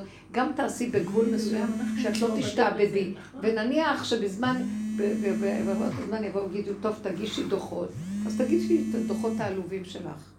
אז היא תגיד, מה, זה מה שעשית? תגיד אבל נהניתי מכל רגע, והילדים נהנו, והיה לי נהדר. מה, זה לא מתקבל, אבל היה כיף. האמת תדבר, תעריך אותך. יעריכו אותך. אבל כשאנחנו רוצים לרצות את המערכות, וכל הזמן להגיד, נכון, אני מותק כמו כלבלב שמסתכל על הבעלים שלו, מקשקש בזנב, נכון, אני מותק, הולך לפניו, והוא המותק. הכלב הוא החיה הכי נבזית בתורה. כי אין לו, אין לו מעצמו של עצמו. כל הזמן מוכר את עצמיותו לבעליו. אבל הוא לא לב, לעומת החתול שצריך... איזה רבה, הוא כמו לב, אין לו לב ואין לו כלום. תודה רבה, גם אני צריכה ללכת. אז בעזרת השם ביום ראשון. תודה רבה. וואי, תודה רבה. תתרגלו, תתבוננו. והשם יעזור, הוא יביא לנו את ההפרעות האלה כדי לעזור לנו. אל תקראו לא את זה כשלילה. זה באמת אבל חוסר אונים כל הזמן להזדקק למילה קצת. רק קצת. זה חוסר אונים. זה אונים. תכירי את זה. תגידי איזה שפלות, איזה עבדות, אני הייתי קוראת לזה, איזה עבדות, איך אני זקוקה למילה. מה יעשה לי אדם? השם לי בעוזריי. מה זה, איך אנחנו נזכרים לבני אדם, יגידו עלינו מה לא. כן, כמה עבודה זה, אני אומרת לכם, זה לא קל, אבל זה עבודה שמביאה חירות. תודה רבה. זה מתוק, זה מתוק, זו תחושה שאת לא... רגע, אבל את אמרת מקודם שמגיעים לאיזושהי נקודת שיא, זאת אומרת שזה... כן, אז אין למעלה, אין למטה, באמת אין למעלה, אין למטה, אין מדרגות, אין כלום. תתחילי כל רגע מחדש. בלי רקורד של אחד ועוד אחד ווי. זה התחדשות. ממש, אין, אני רואה, זה מפרק לי את הזמן, את המקום, יש נשימה, וכל רגע מחדש. ואני מעצמי לעצמי לא יודעת.